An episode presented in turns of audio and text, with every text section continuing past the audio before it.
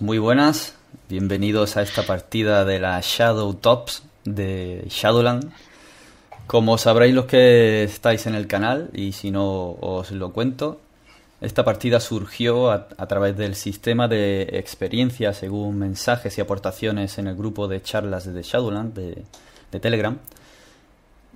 Y en un momento concreto se puso la clasificación y, salió la iniciativa de que los cinco primeros iban a, jugar una partida, el quinto iba a hacer una partida, los cuatro primeros. Y pues ya sabéis quién es el quinto. Soy el que tiene el honor, o el más honor, según como se entienda, de hacer esta partida. en serio, yo estoy encantadísimo de, tener a esta buena gente en la mesa y espero que vosotros la disfrutéis también.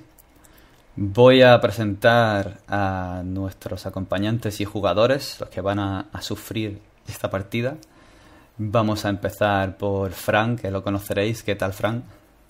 Muy buenas, pues encantadísimo de estar aquí, de estar aquí con esta partida. Es un placer para mí. Había, eh, creo que no nos conocíamos personalmente, pero vamos ya en el chat y todo eso, como si nos conociéramos ya. Pero ya te digo, es un, es un placer enorme, enorme estar aquí con vosotros. igualmente. Presentamos luego los personajes, ¿no? Sí, sí, luego lo vamos a ir viendo Muy bien. Pues nada, deseando, deseando empezar. Ahí, ahí.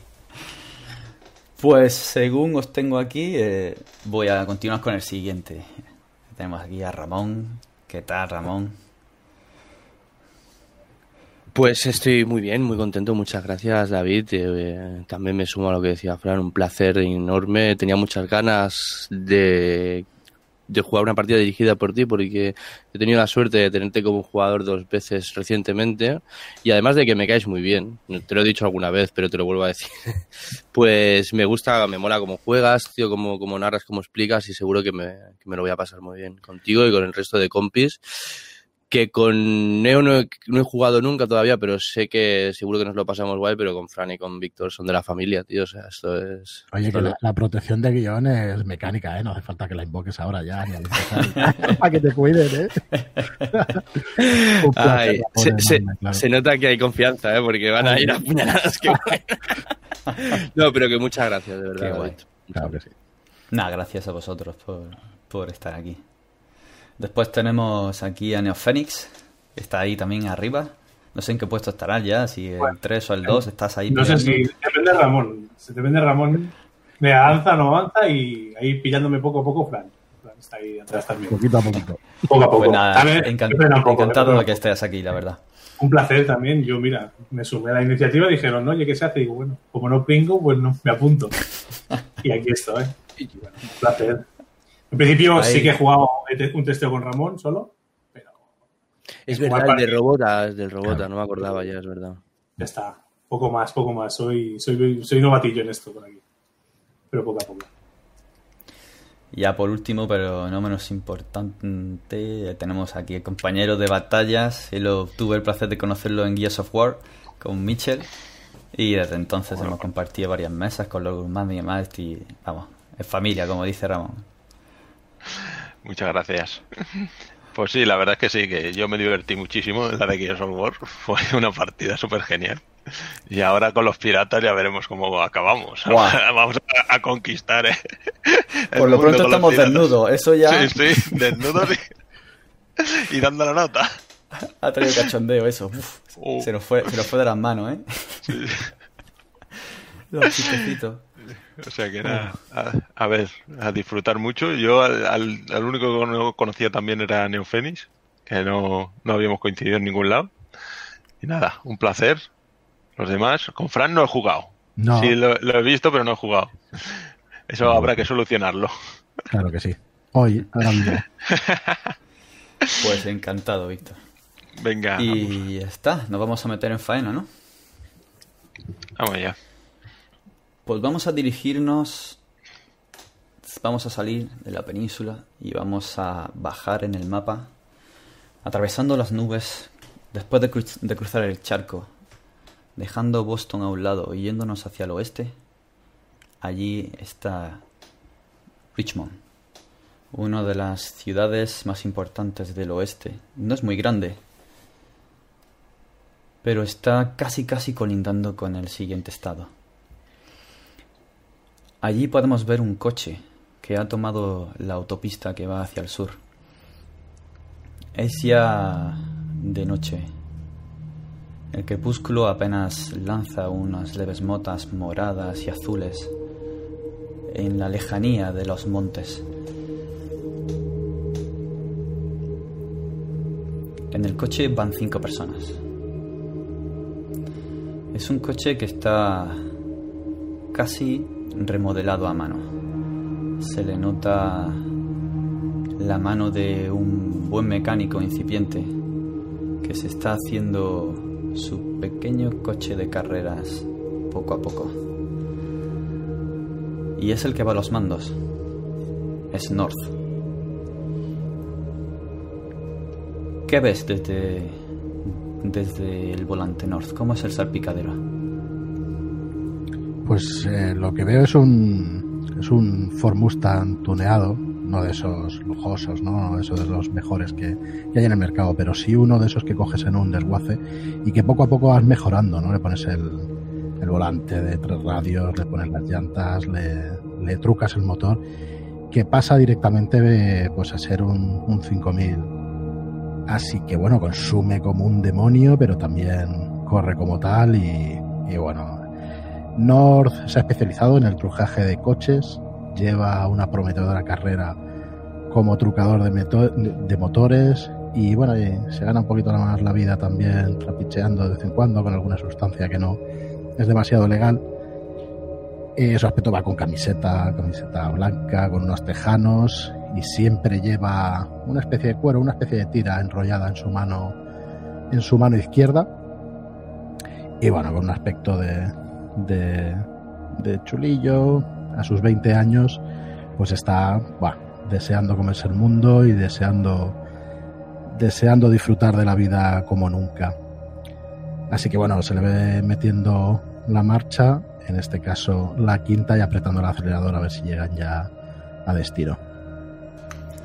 El motor ruge fuerte con tu pisar en el acelerador Tienes tres personas detrás, pero una a tu lado. ¿A quién miras?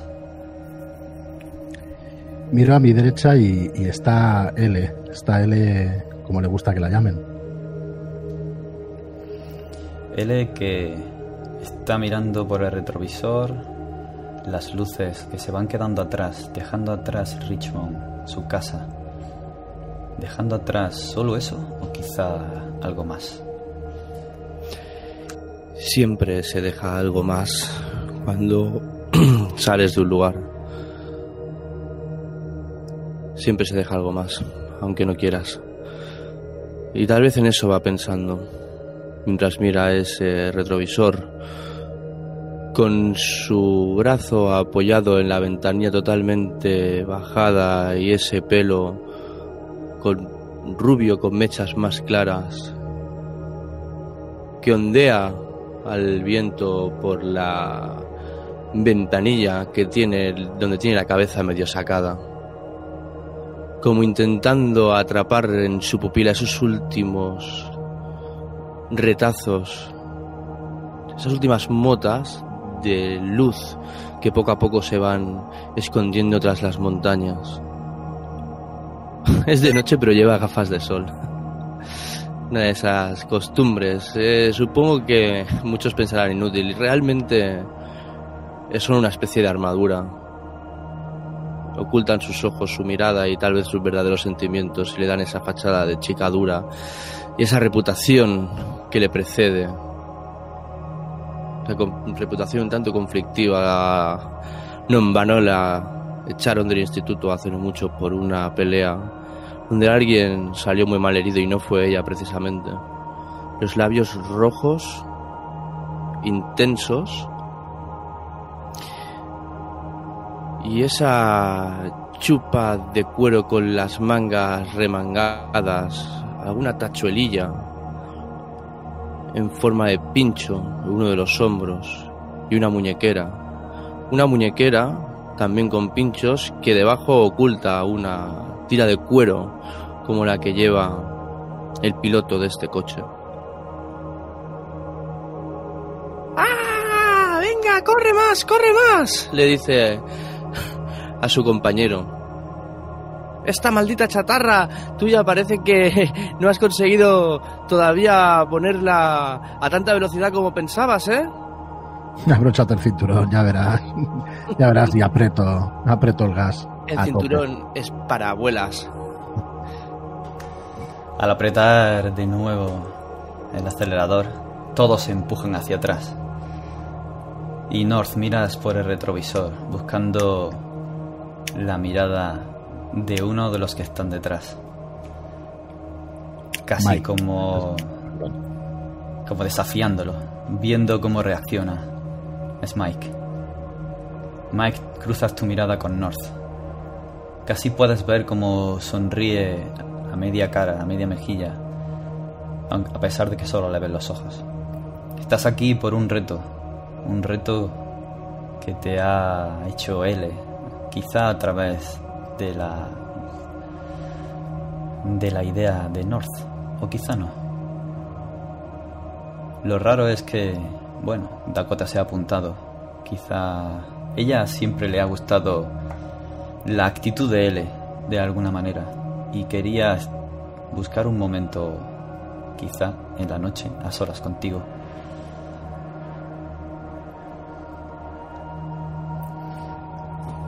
Pues eh, Mike va atrás entre, entre dos, dos chicas.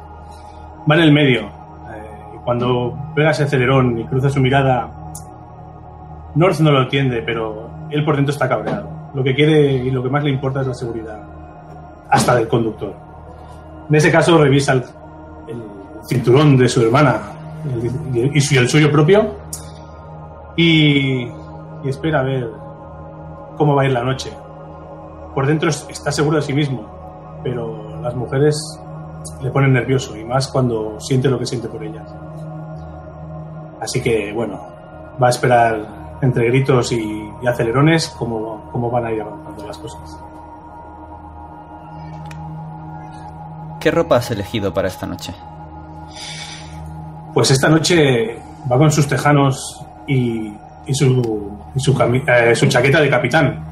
Esa chaqueta roja y blanca con los colores de la escuela, que lleva un 37, que por mucho que todo el mundo se ha querido preguntar, nadie sabe por qué eligió ese número cuando no es el que le toca.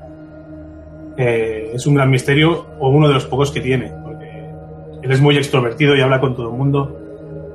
Una cosa que, que le ha facilitado el ser guapo. Es uno de los chicos más guapos del instituto y ya ha sabido aprovecharlo.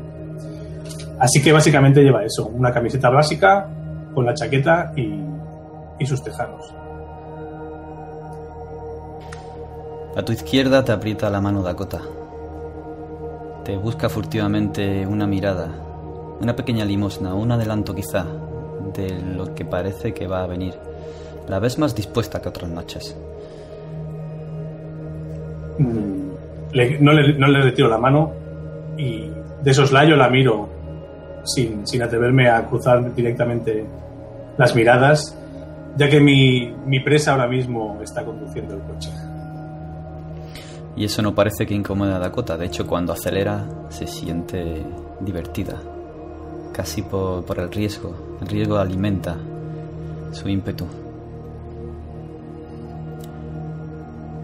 L está sacando la cabeza y desde la parte trasera puede verse perfectamente parte del perfil de su cara, sus mejillas, el color que ha elegido para pintarse los labios, su pelo suelto con ese punto salvaje, ondeando, jugueteando con la brisa fuerte de la autopista. Lisa, puedes verlo desde atrás. Mm, Pues eso me llama mucho la atención y mm, no siguiendo demasiado los consejos de mi hermano, me echo hacia adelante y cojo el hombro de, de L y le digo, pero chiquilla, entra para adentro. ¿Qué estás haciendo? Te, te vas a hacer daño. Y aprovecho ese momento de contacto. No te preocupes, Lisa. Esto es la salsa de la vida. Estamos vivos y somos jóvenes. Mm, Pero, pero, pero... mm, Se te va a llenar el pelo de mosquitos. Es que... ¿No lo ves? Mejor, me servirán como gomina natural. Ah, qué, qué, qué, qué gamberra eres. Ah.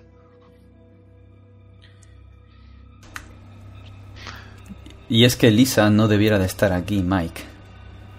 Sin embargo, vuestros padres os i- se iban para cenar en una velada larga de aniversario. Y ella ha hecho todo lo posible para que, primero, ser tu cómplice y no saber exactamente dónde vais. Y segundo, para que, utilizando tus excusas, hacer que la llevéis.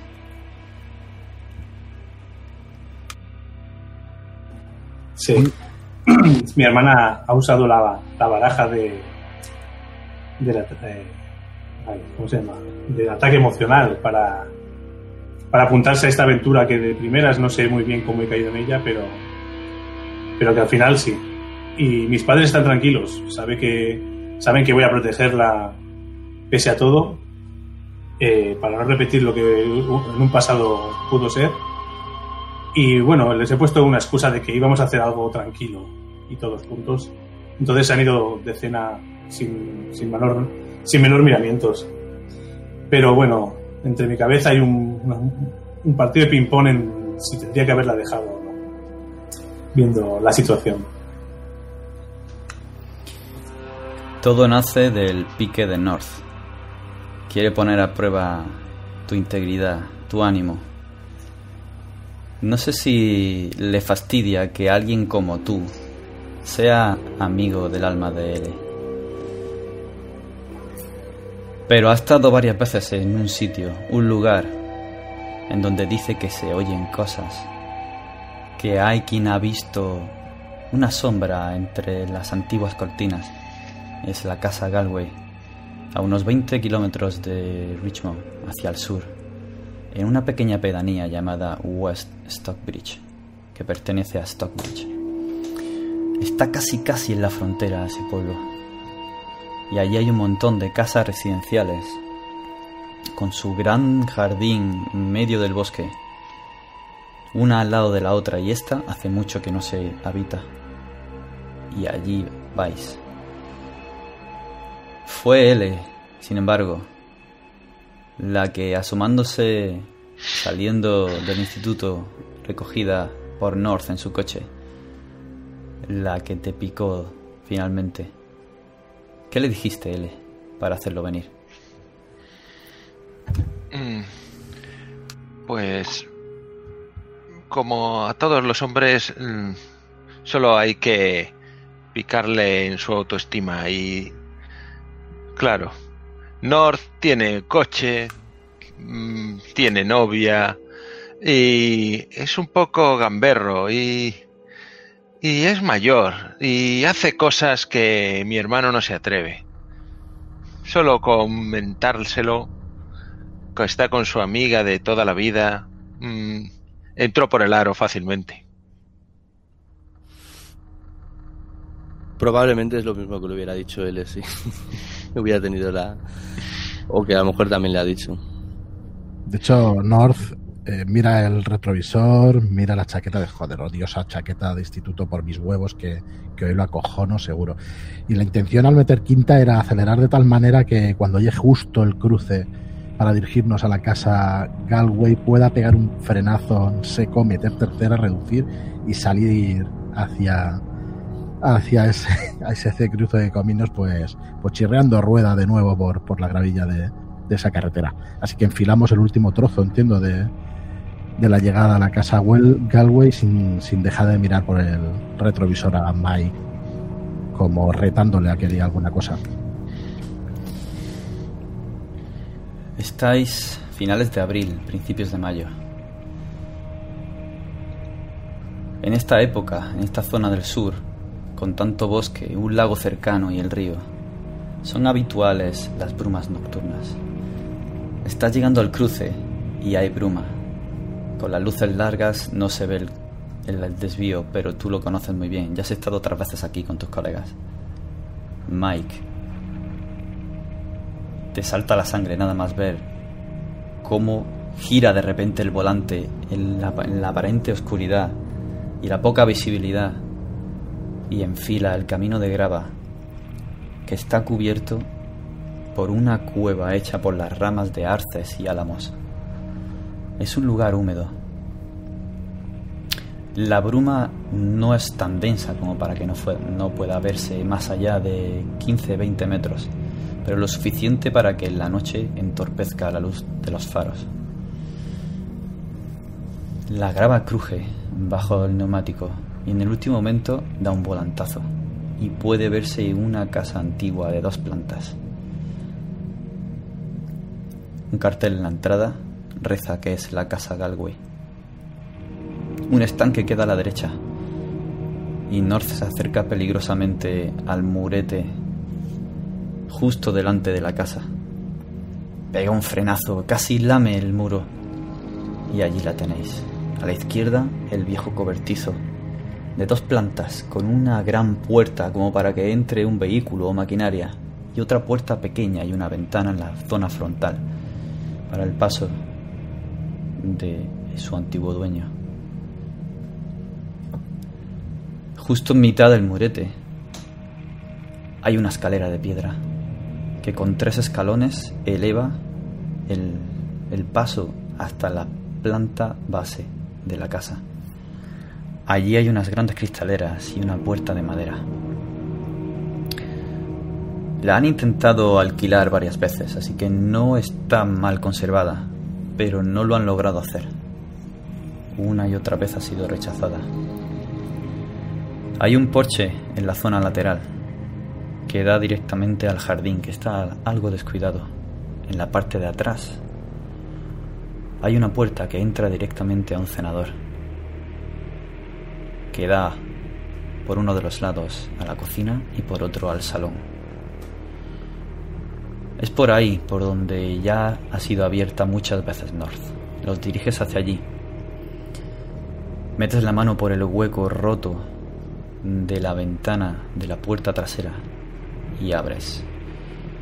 La puerta chirría en la falta de lubricación de sus pernos. Y entráis. Está completamente a oscuras. ¿Qué habéis traído para iluminaros? Yo llevo una, una linterna típica de las que podemos llevar en el coche. Y, les digo, venga, venga tíos, vamos para adentro. Y voy iluminando a ver si, si bueno, yo con la preocupación de no meterme directamente una hostia, de, de no quedar en ridículo delante de ellos, voy mirando con la linterna y, y, mirando para atrás a ver si me acompañan todos o, o alguno de ellos se queda atrás, como es lo que espero.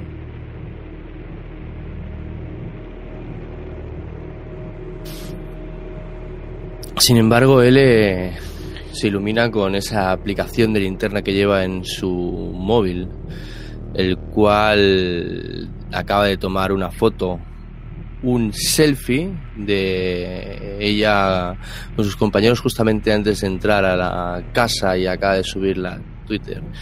En plan, a ver quién se asusta primero esta noche.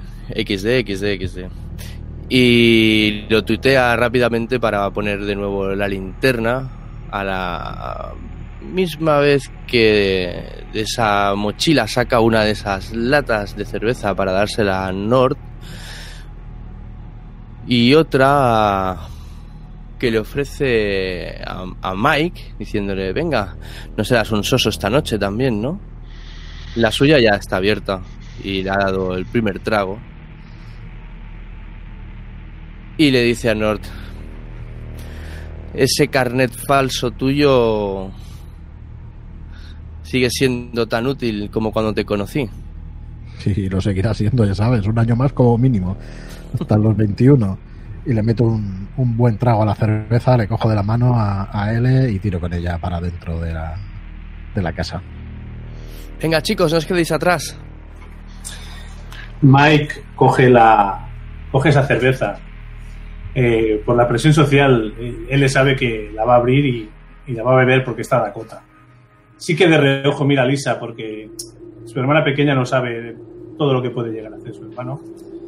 Y la verdad es que Mike tiene las manos libres porque no ha pensado que no sabía ni dónde íbamos, así que no ha traído nada de herramientas, ni, ni una mísera ni una mísera linterna, ni, ni un mísero mechero. Entonces, lleva una mano libre mientras con la otra va bebiendo cerveza y adelanta hacia y entra hacia adelante. Va, va. Bueno, yo mm, sí voy a encender el móvil y voy a entrar también. Pero Dakota, mm, mm, ven conmigo, no, no, no vaya a quedarte sola, ven. acompáñame. ¿Tú llevas, llevas la linterna también? No te preocupes, Mike. Voy con Lisa. Dakota ha sacado también su móvil. Es 2010, así que tienen la luz que tienen. Pero es suficiente, todo está a oscuras, no hay luna. Y la bruma tapa el resto. Venga, Lisa, ¿dónde quieres ir? Te sigo. Te dice con una mm. sonrisa casi juguetona. Mm, mm, ¿Esto qué va a ser? ¿Noche de chicas y noche de chicos? La noche dirá. Pues él es la que tiene las cosas interesantes por lo que se ve. Antes de que mi hermano se dé cuenta. Vamos. Seguís hacia adelante. Habéis atravesado esos dos ambientes. El cenador que da a ese salón. Un salón bastante amplio. Con una chimenea en un lado y unos grandes sofás en el otro. Una mesa baja de té, estanterías, vajilla y directamente da a la entrada. La entrada también da a la, a la cocina desde la que puede accederse desde el otro lado del salón donde está el cenador. Pero también hay una escalera que sube a la planta de arriba. El salón parece muy cómodo y acogedor a pesar de la oscuridad. Ya has estado otras veces allí, North. Y probablemente haya restos en la chimenea de cristales rotos o cualquier otra cosa. Pero, ¿cerveza es lo único que habéis traído? Bueno, hemos traído una pequeña bolsita que saco del, del pantalón y, y, lío un par de cigarros y les pregunto, ¿alguien quiere? Supongo que tú te tendrás que cuidar, ¿no? Miro a Mike y le, suelto la pullita ya de entrada. ¿O te apetece, o te apetece alguno liado? Eh, Mike mira, mira a North con, bueno, con indiferencia, pero le dice que él, no necesita esas cosas para pasárselo bien. Y le rechaza cortésmente el ofrecimiento. Bueno, peor para ti. Mira, échame una mano. Vamos a echar un par de leños y así además nos calentamos algo y además podremos ver un poquito con, con, con la luz directamente de las llamas. ¿O tampoco? Sí, sí, te sigo. Dime dónde es. Machote. Pues salgo, salgo para afuera donde tiene. Bueno. Toda la leña está a un lado del cobertizo. Correcto, pues nos acercamos y, y bueno, en un silencio un tanto tenso voy cogiendo algo de leña para poder, para poder hacer algo un poco más agradable, el comedor y, luminoso. Eh, tengo, o sea, la casa tiene luz, sé si la tiene de otras veces que he estado allí. Tiene bombillas, pero no tiene luz. Vale. Seguramente el suministro eléctrico no está dado, pero sí tiene agua. perfecto. Acompañas Mike a North, allí al, al lateral del cobertizo. Hay un pequeño camino blanco de grava que puede entreverse entre la oscuridad brumosa de la noche. A ambos lados hay hierba oscura. Cruje bajo vuestros pies el entrechocar de los guijarros. Cogéis unos cuantos leños. North coge más que tú, eh, más grande y fuerte. Quizá no te quieras quedar atrás. No, Mike cuando ve que, ha cogido un leño más, él coge dos, pero que pero dos más para poder superarle en uno y hacerse el fuerte. Estás temblando por el sobreesfuerzo. Comienzas a sudar cuando estáis regresando, pero de repente la luz del cobertizo se enciende. No había luz. Nunca la ha habido North. Y se supone que no hay nadie. Coño. ¿Has visto eso? Sí, es luz, ¿no? Sí, correcto. La luz no está dada. Pero no tenían. Pero esta casa será de alguien, ¿no? Sí, bueno, y yo qué cojones sé de quién será. Bueno, ahora dentro de un rato, dentro de un rato me acercaré a ver, a ver qué coño pasa por ahí. Vamos, igual tienen algún generador, joder, sería cojonudo, macho, que tuviéramos luz esta noche. Pues sí. Hostia. Bueno, vamos a llevar la leña y ahora Y volvemos. vamos a hacer un momento. Pues sí, Vale. ¿no? Sería cojonudo contar con algo de luz. Por lo menos Pues sí. para no, para no andar así a oscuras. Pues nada, vamos a hacer. Apenas tardáis unos minutos para regresar. Mientras tanto, L y las chicas que habéis hecho. Con él, eh, aprovechando que se han quedado solo las chicas, eh, venga, Lisa, venga, ahora es el momento, no te ve tu hermano, toma, si quieres puedes darle un trago a la cerveza, pero no le digas que te le he dado, ¿eh? Mm, Sí, sí, dame, dame. Mm, eh, Esto... mm, ¿Es, ¿Es la tuya? Sí, sí, claro, pero Ah, no, no, no, no bebas demasiado, pruébala de momento, que dicen que al principio es un poco amarga. Sí, vale, deja que le eche un poquillo de... Mm, sí, tiene un sabor... mm, mm, Vale, Ah, vale, ya está, eh. trae para acá que te la vas a acabar, muchacha. Ay, qué vicio tiene la tía, qué vicio tiene. Tú apuntas maneras, ¿eh? Oye, mira, ¿por qué no hacemos una cosa? Les podríamos preparar una broma a los chicos y voy y cojo un mantel que hay en... Me imagino que hay en una de las mesas, un mantel blanco, y le digo, mira, vamos a hacer una cosa. Nos lo ponemos por encima y hacemos ver que somos un fantasma. Y cuando vengan por aquí les damos un susto. ¿Qué cosas tienes? Vaya ocurrencias. Vale, vale, sí, me parece bien. Pues nada, me imagino cómo estamos ahí con, con esa sábana que nos tapa, eh, justamente eh, puestas, digamos, contra la pared de la que queda al lado de la puerta para cuando entren con los maderos darles un susto y que se les caigan todos por el suelo. Va a ser muy divertido. Encuentras una de, uno de esos manteles y te percatas de que tienen bordado en una de las esquinas unas iniciales. E G. Mm, No, te da igual, imagino en principio la G será de Galway. Alguien habrá vivido aquí, habrá dejado esto bien equipado, vajilla, tenedores, todo. Será de alguna de estas familias, eh, habrá sido alguna de estas familias ricas que le gustaba incluso poner su nombre en los manteles. Se lo digo a mis compañeras y nos tapo con ese mantel y pongo la luz debajo para que se vea como una especie de iluminación rara. Va a estar muy divertido cuando verás el salto que va a dar Mike.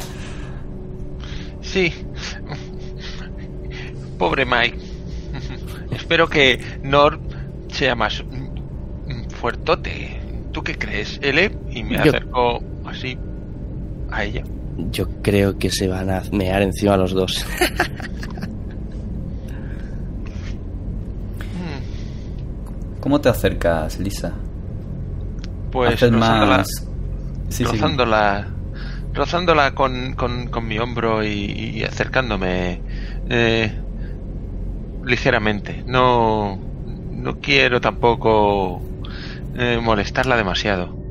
Es un, poco más grande que yo y me da un poco de respeto también. Él eh, está un poco, empieza a hacerle un poco de efecto la cervecilla que se ha tomado y la verdad es que mm, Lisa es la hermana de, un buen amigo en el fondo, así que también la veo como un poco una hermana pequeña. No, a- a- a- ese, ese acercamiento lo recibe como, como un acto fraternal realmente e incluso se lo devuelve abrazándole, pa- pasándole la mano por encima y haciéndole así como una, un gesto risueño. ¿Tienes más cervecilla? Venga, va, ahora no, que es igual la, que, digo- que, que, que, que están a punto de entrar. Vale. No podéis veros las caras por, las, por el mantel tan grande que habéis elegido para taparos, pero es probable que quizá Lisa tenga las mejillas sonrosadas. Sí, ligeramente. ese abrazo la senta muy bien.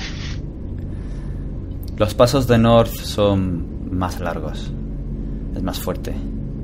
Te vas quedando atrás, Mike. Es el primero que llega a la casa. Justo cuando vas a mirar por la puerta que da a la cocina y al cenador, está justo en mitad. Ves North y después Mike, una luz tenue que ilumina una figura blanca y grande que os está esperando justo al entrar. Coño, pero. ¿Pero qué cojones? Pero- ¡Chicas! Me cago en la hostia. Me paso todas las, todas los troncos a uno de los brazos, rasgando, eh, rasgándome un par de, haciendo un par de rasguños en el brazo, en el brazo izquierdo y abro la puerta cagándome en todo. Joder, macho, hostia, que, que coño, que aquí no se ve nada, hostia, ya con las bromitas. Venga, va, porfa. Mike, Mike, igual, Mike se le han caído los troncos por el sobreesfuerzo y el susto, todo mezclado y los gritos. Y bueno, veis cómo recoge un par de leños más y va para adentro. Mirando Unos minutos, perdón, sí. Sí, sí. Unos minutos después, el fuego está iluminando la sala. Estáis compartiendo cerveza y algo más. Los ánimos se van calentando. Y una hora después, ya de piques, anécdotas, risas, Dakota te coge la mano, Mike. Y dice, vamos a ver lo que hay en el resto de la casa. Eh, bueno, como quieras. Le miro a North y digo, North, ¿había luz al final o no? Eh, le miro, host- hostia, eh, con un poco, bueno, los ojos, las pupilas dilatadas y, y en un estado un poco...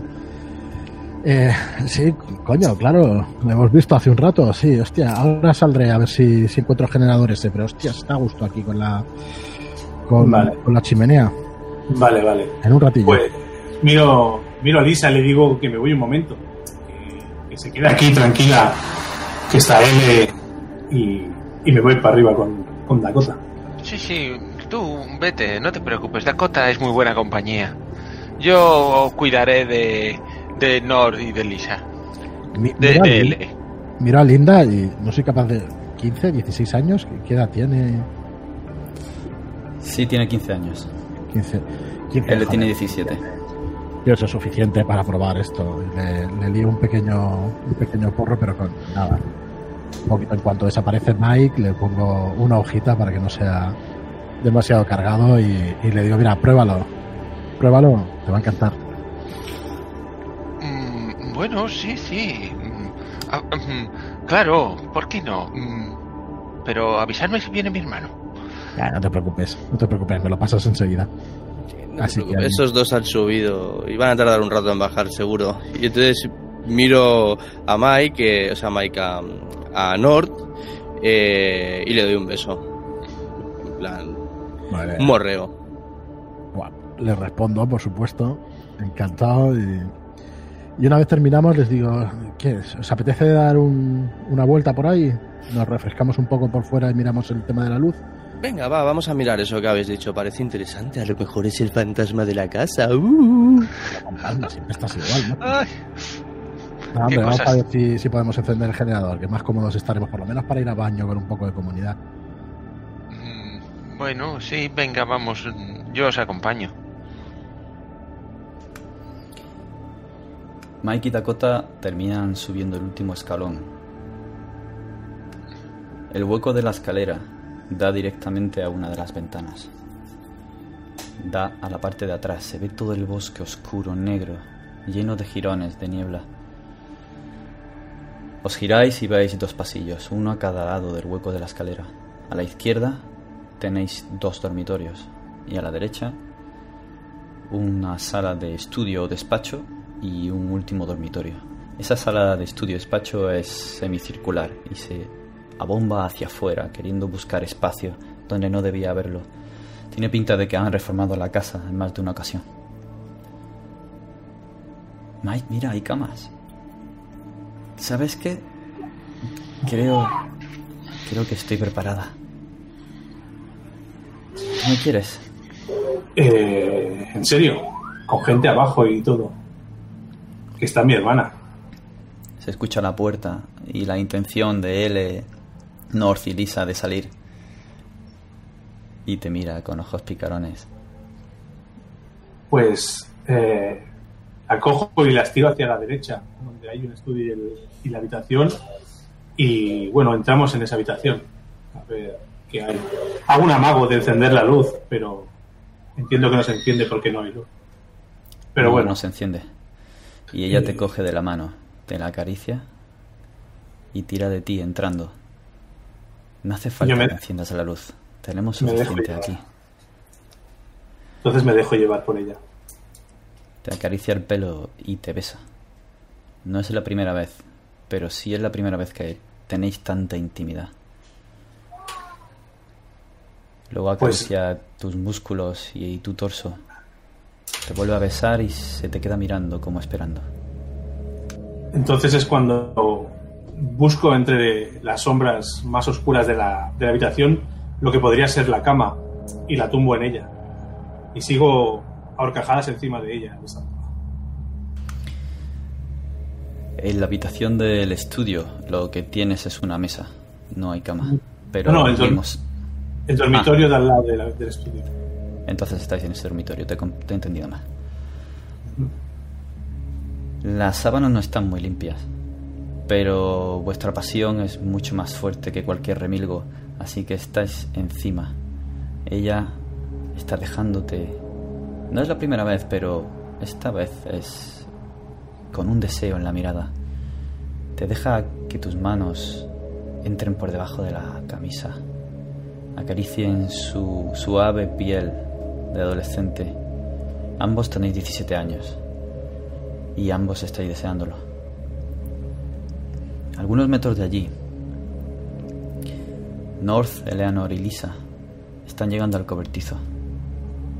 Y cuando apenas quedan 5 metros, la luz que estaba encendida se apaga. Voy fumando. Joder. Hostia, eh, seguramente se habrá acabado la gasolina del, del generador. Eh, como estaba encendida la luz, no llevo la linterna que, que había llevado al, al entrar en la casa. Así que le digo a L, L, tienes el móvil, enciende a ver si vemos algo. Hostia, nos vamos a caer por aquí, coño. Sí, sí, claro. Lo enciendo y alumbro. Eh, yo también. Déjame que, que, que esto echa muy poca luz, pero bueno, algo es algo. Muy bien. Pues, tenéis dos puertas. Una gran puerta que se corre deslizándola a la izquierda, que no llega a cerrar del todo y tiene una cadena y un candado, pero desde la que se puede ver parte del interior si os asomáis.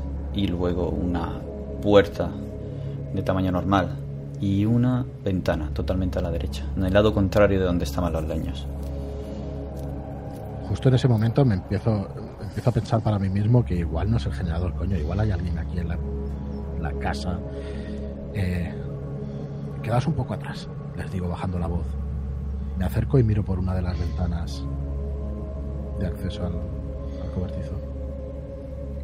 Yo Den- cojo el brazo de, de L y digo, ay, ay, qué miedo, Eli. Ah, No, no pasa nada, no te preocupes, Lisa. Esto está controlado. Le digo mientras le doy una carada a esa. ya a esa chusta que tiro al suelo. Dentro North hay una gran cantidad de herramientas en la oscuridad que apenas puedes alumbrar con el débil, el débil reflejo de la luz del móvil a través de la ventana. Están todas ordenadas. Algunas de ellas están oxidadas. Hay varios varias mesas de trabajo. Pero te llama la atención una de ellas, cercana, hay un martillo, dejado como al descuido, que no está oxidado, y un par de metros más allá, una botella de whisky. Pero no parece haber nadie.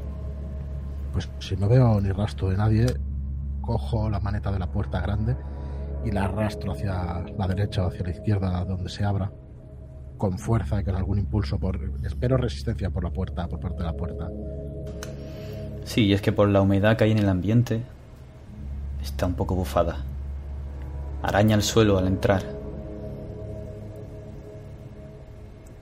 Ele, alumbra, alumbra aquí. Y empujo con fuerza, arrastro y empujo con fuerza y entro dentro de, de la- buscando lo que se supone que debería haber, un generador o algo que, que alumbre. No hay ningún generador. Hay un viejo cortacésped. Viejo, pero muy viejo. Probablemente de hace 30 años, por lo menos. Un montón de, de herramientas oxidadas y una, un par de bombillas colgando del techo. Típica con el cordón para encender.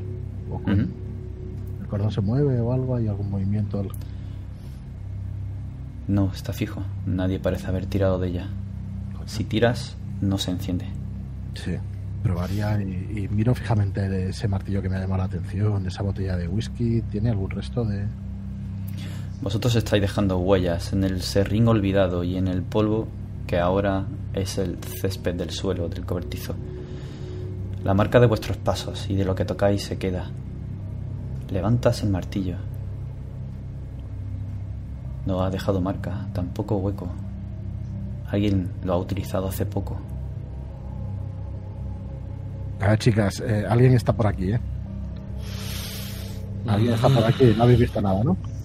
Miro atrás. No, aquí, pero a ver, eh, eh, ¿esta luz es la que dices que se ha encendido antes?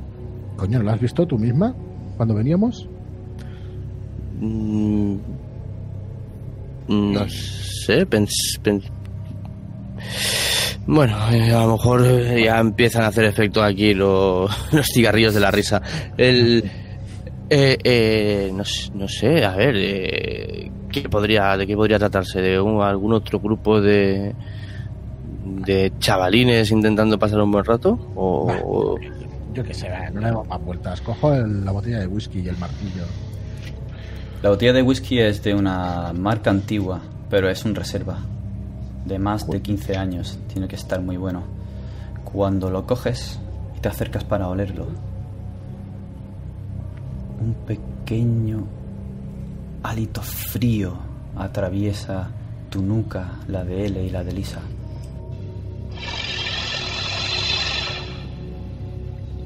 ¡Ay, ay! ¿Qué ha sido eso? ¡Dios mío! Ay, L, eh, déjate de bromas. No, no, no, ahora no he sido yo, ¿eh? ¿Qué cojones? ¿Qué, qué cojones? Y el sonido sale en dirección. Y la puerta se cierra de golpe. De dentro. Alumbro para allá directamente. Coño, jodido Mike. Me acerco con el, con el martillo hacia la puerta. Pensando parece que ver- La broma. A lo lejos, una sombra que atraviesa la bruma de la niebla y la hace mover en dirección a la casa. Es muy rápida. Joder, La qué so- gracioso, coño. La, la sombra es alta, delgada por complexión. ¿Podría realmente parecer alguno de nuestros dos acompañantes o realmente no tiene ese aspecto para nada? Es más alta que Mike. Es tan alta como North. Y igual de corpulenta.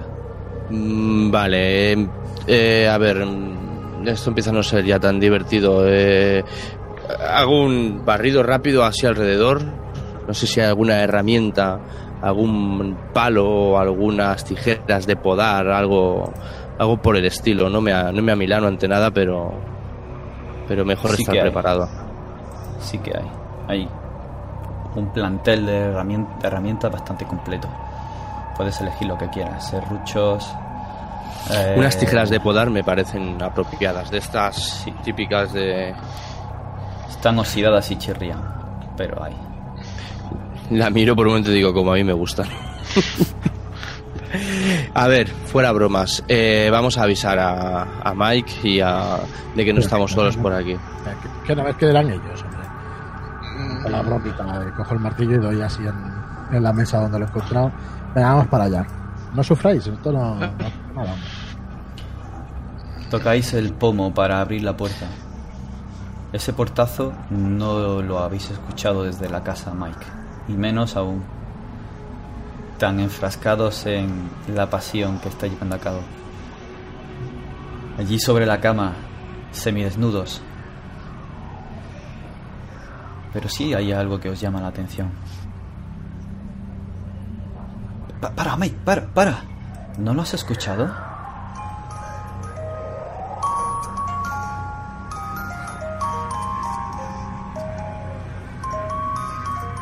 ¿No lo oyes? Eh, ¿El qué? Serán, serán ellos. Que estarán viendo alguna serie, algún vídeo. ¿Lo oigo muy cerca? Al principio sí, pero se va alejando. Pues yo le digo a Dakota que no se preocupe, que se relaje, que no, que no es nada. Y sigo con el tema. Si ella quiere, si se ha puesto muy tensa, pues pararía. Confía en ti, mira la seguridad en tus ojos y se deja llevar de nuevo. En ese momento sientes una presencia atrás de ti.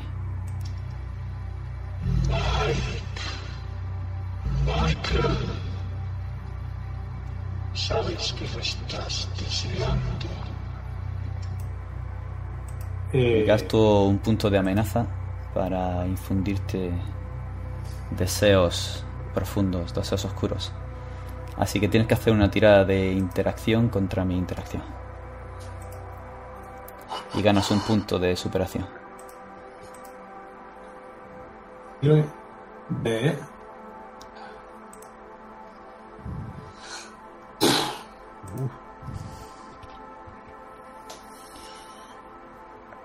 No, sí, De repente, de la profundidad de tu conciencia, cualquier velo de autocontrol, cualquier veto sobre cualquier pensamiento lascivo se rompe y afloran. Una sombra se aloja en tu mente, esas palabras en tu cabeza te están dando alas, están liberando una parte oscura de ti. Ves a Dakota y te lanzas sobre ella. No tan fuerte, Mike. Eh, me estás haciendo daño. Mm, Mike no hace caso de los de los gritos de Dakota y sucumbe, sucumbe a esa sombra y empieza a besarla con pasión, casi hasta morderle los pezones y le arranca los pantalones porque ella ha dicho que estaba preparada y él no siente que tenga freno. Cree que está haciendo lo que ella quiere y, lo que él siente. Para Mike, no, así no. No quiero, ya no quiero. Mm. Se abre la puerta del cobertizo. Salís de allí, mm. en dirección a la casa. Pero Lisa, justo cuando vas a entrar por la puerta trasera, te parece ver algo. Por el rabillo del ojo, una figura pequeña, más pequeña que tú. Te llama la atención. Te giras y entre la bruma hay una niña con un tutú sucio de bailarina, raído, viejo. Lleva el pelo ondulado sobre los hombros, recogido hacia adentro, al estilo de hace muchos años.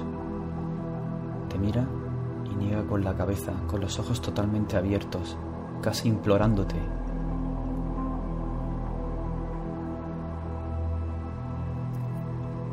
No te oímos. Pero, pero niña, niña, ¿qué, qué haces ahí? ¿Qué? L, L, hay una niña ahí abandonada. Me imagino que él eh, no lo veo a nadie. No la hay, no. He, cogido fuertemente a Lisa por la mano desde que hemos salido del cobertizo. Me la quedo mirando de nuevo. Me pongo a su altura. Digo, ¿dónde?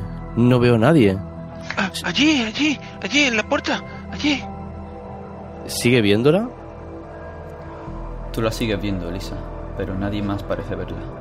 En este momento me estoy arrepintiendo de haberle dado tan, tan a probar esos cigarrillos y la cerveza.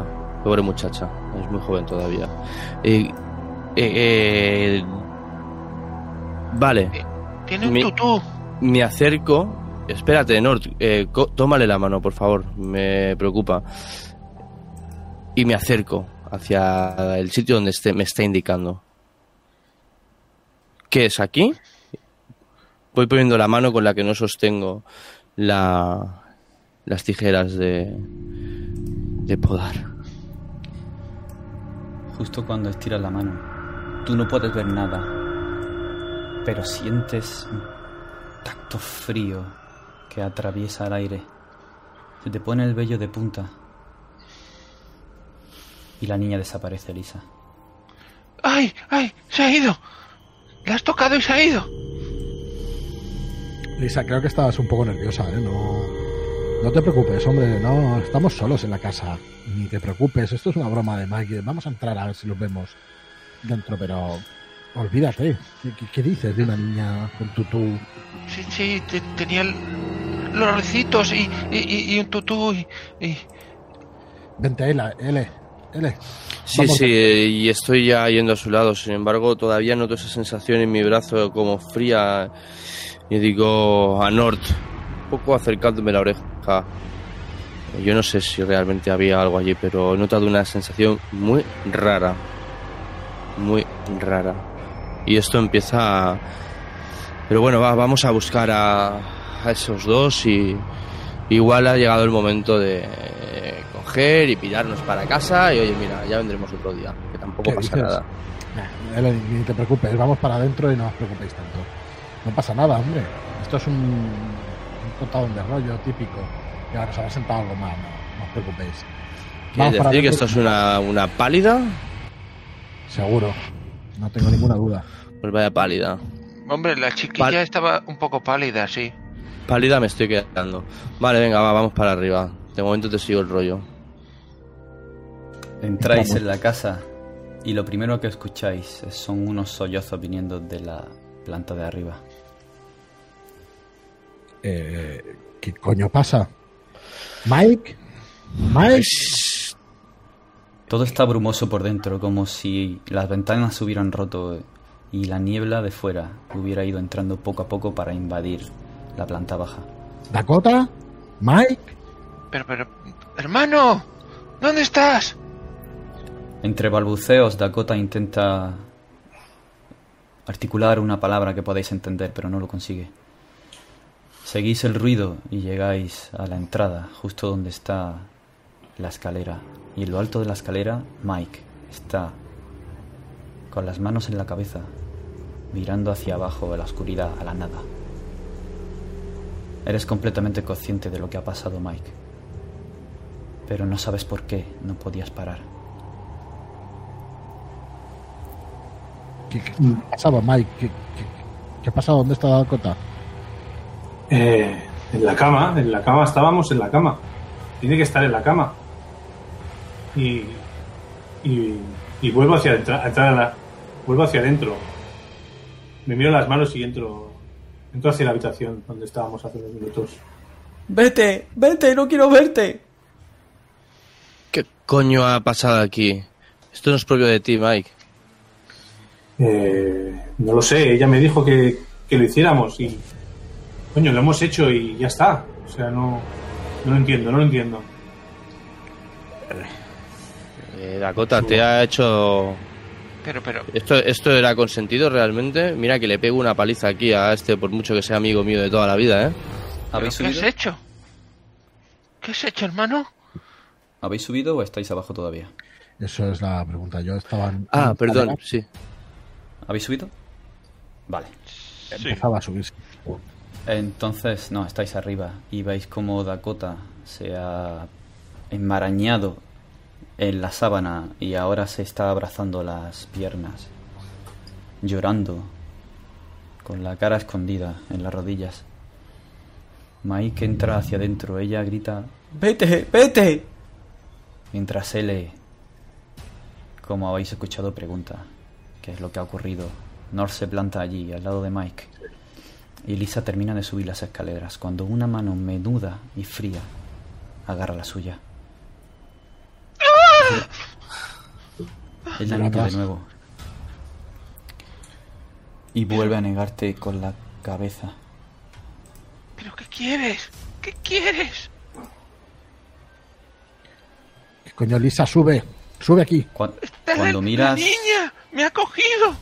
cuando miras sus ojos, sientes una especie de alivio del miedo que estás sintiendo, casi como un punto de esperanza. No subas, ven conmigo. Él te va a encontrar. No subas. Ven, ven. Sígueme. Pero, pero mi hermano está arriba. ¿Qué le ha pasado? No hace fuerzas para que la siga, para que la sigas, pero está tirando levemente de ti escaleras abajo. L, L, la niña está aquí, quiere que baje. Coño, co- coño, Lisa, sube, joder. Eh, y me debato entre coger a Mike y ponerlo contra la pared con mi mano izquierda, con el, con el martillo en la derecha, y ir a buscar a Lisa. Miro para atrás y... ¿Cuál es la estampa? Está como retenida, no puede subir, está intentando subir. ¿Estás intentando subir, Lisa? Está en los dos últimos escalones, gritando con miedo y su mano derecha está en el aire. Pues nada, Hacia pienso atrás. que ya cogeré a Mike y me acerco a Lisa y la cojo del brazo y estiro de ella para arriba. No, Vamos, la coño, niña, sube. la, la niña, la niña. Se va a caer. ¿Qué niña? ¿No ves que no hay nadie? Hostia, vaya mal viaje, macho. Estiro de ella para arriba, forzándola de alguna manera a subir. Pero ella no quiere que suba. Una sombra aparece justo delante tuya. La amenaza está en 8. Te Joder, pero qué coño. y tienes que hacerme una tirada de acción contra mi 8.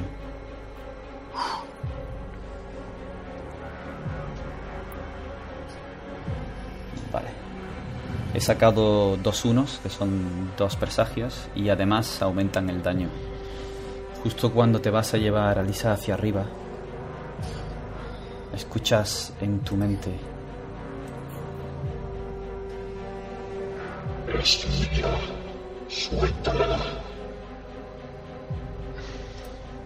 Pues pese al, al susto que me llevo, intento no separarme de ella, no cogerla y dar con el... eh, ¿Llego a ver la figura?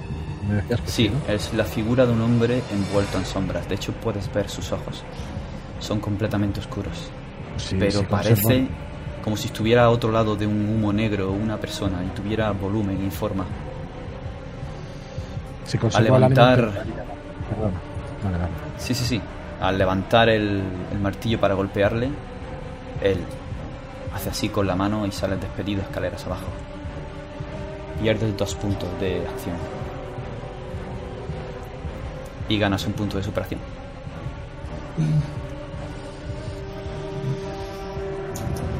Lisa, te quedas justo delante de la sombra que te sonríe.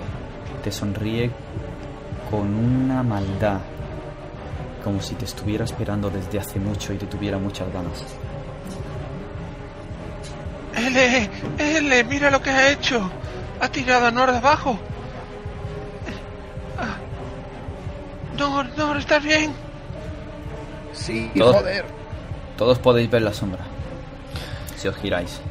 Entonces entiendo que desde el sitio donde estamos dentro de la habitación, justamente si miramos hacia el pa- pasillo, ahí está esa sombra y justamente entre esa sombra, detrás de esa sombra están las escaleras.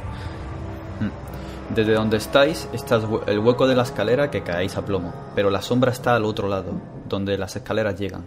Entonces, en perspectiva, a través de la puerta, veis el final de la escalera, donde está la sombra, la cabeza de Lisa que está a medio subir, y North no está. Se ha escuchado un tremendo estruendo abajo y un grito de dolor.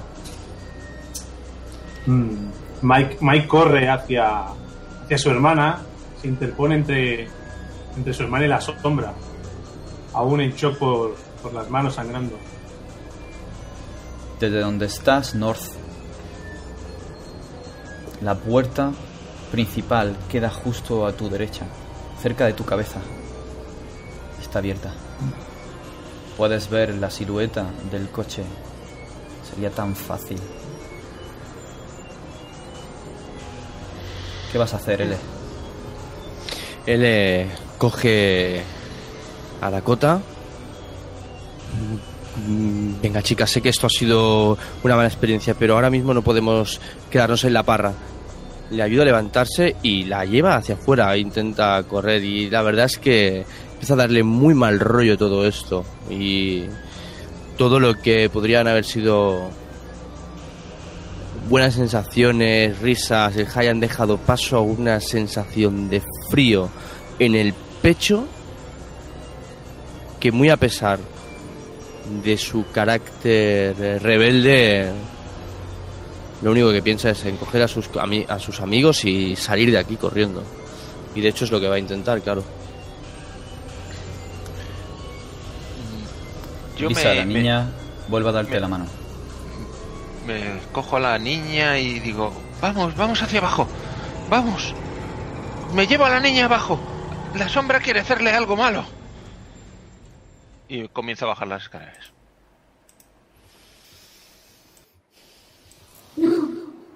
No. Te lo va a hacer a ti. Yo sé dónde escondernos. Ven conmigo. Ven conmigo. Bajas escalera abajo y te dejas llevar por ella o corres hacia afuera. Bajo y, y- y veo cómo está Nor primero. A ver si, si está demasiado mal. Si tiene De algún acción, hueso roto. North, ¿tienes tres? Me Tenía tres, me quedo con uno, hay que bajar Te dos. con uno. Vale. Ahora tiras un dado. Está bastante magullado y es tiene sangre en la nuca, pero está bien. Nor, ¿qué te ha hecho la sombra esa malvada? A- Me ha lanzado contra las escaleras, eh, me levanto con, con dolor, me miro la sangre y, y cojo el martillo si está por ahí por el suelo. Es el primer instinto. Ve- venid, venid, la niña dice que sabe dónde escondernos. Vamos, Oye, vamos. Pero, pero, pero- ¿qué niña, Lisa? ¿Qué niña? Por Dios. ¡Esta! Bajad, ¡Esta! ¡Vamos, vamos! vámonos al coche, niña. vámonos de, pero vámonos de aquí cagando leches. Bajad, bajad, L. L, En ese Mike. momento la sombra se disuelve L. Pero no es como si desapareciera, más bien es como si estuviera filtrándose por cual- todas las grietas de los maderos del suelo y estuviera perdiéndose hacia abajo. Vale. ¡Maldita sea esa cosa! Parece que va hacia abajo. Chicos, salid de la casa corriendo. Y en- mientras digo eso, me giro porque mi idea era la de salir por la puerta y esquivar esa sombra como pudiera ser, coger la escalera y bajar para abajo, pero miro la ventana. Porque hay una ventana Sí, sí, claro. Hay, y, de hecho, tres ventanas en todo y cómo. ¿Cómo esa ventana, digamos, hay algún... se- o sea, la altura es muy grande, hay algún alguna especie de Es- semiporcho debajo, se puede Un agarrar uno a un árbol cercano para bajar. Árbol cerca no tienes, pero hay un tejadillo. Pues le la abro hecho- del tirón. Es, es el tejado que hay en... Cobertizo. Uy, se, se me ha ido... Es, no, sí, en la parte que da el cobertizo, pero lo que hay en, en el porche. Exacto. En el porche. Que baja, baja, baja y te deja un poquito... Pues yo más. levan- levanto por ahí y le digo a Dakota, venga, va, bajamos por aquí, parece más seguro. Los encontraremos en la puerta.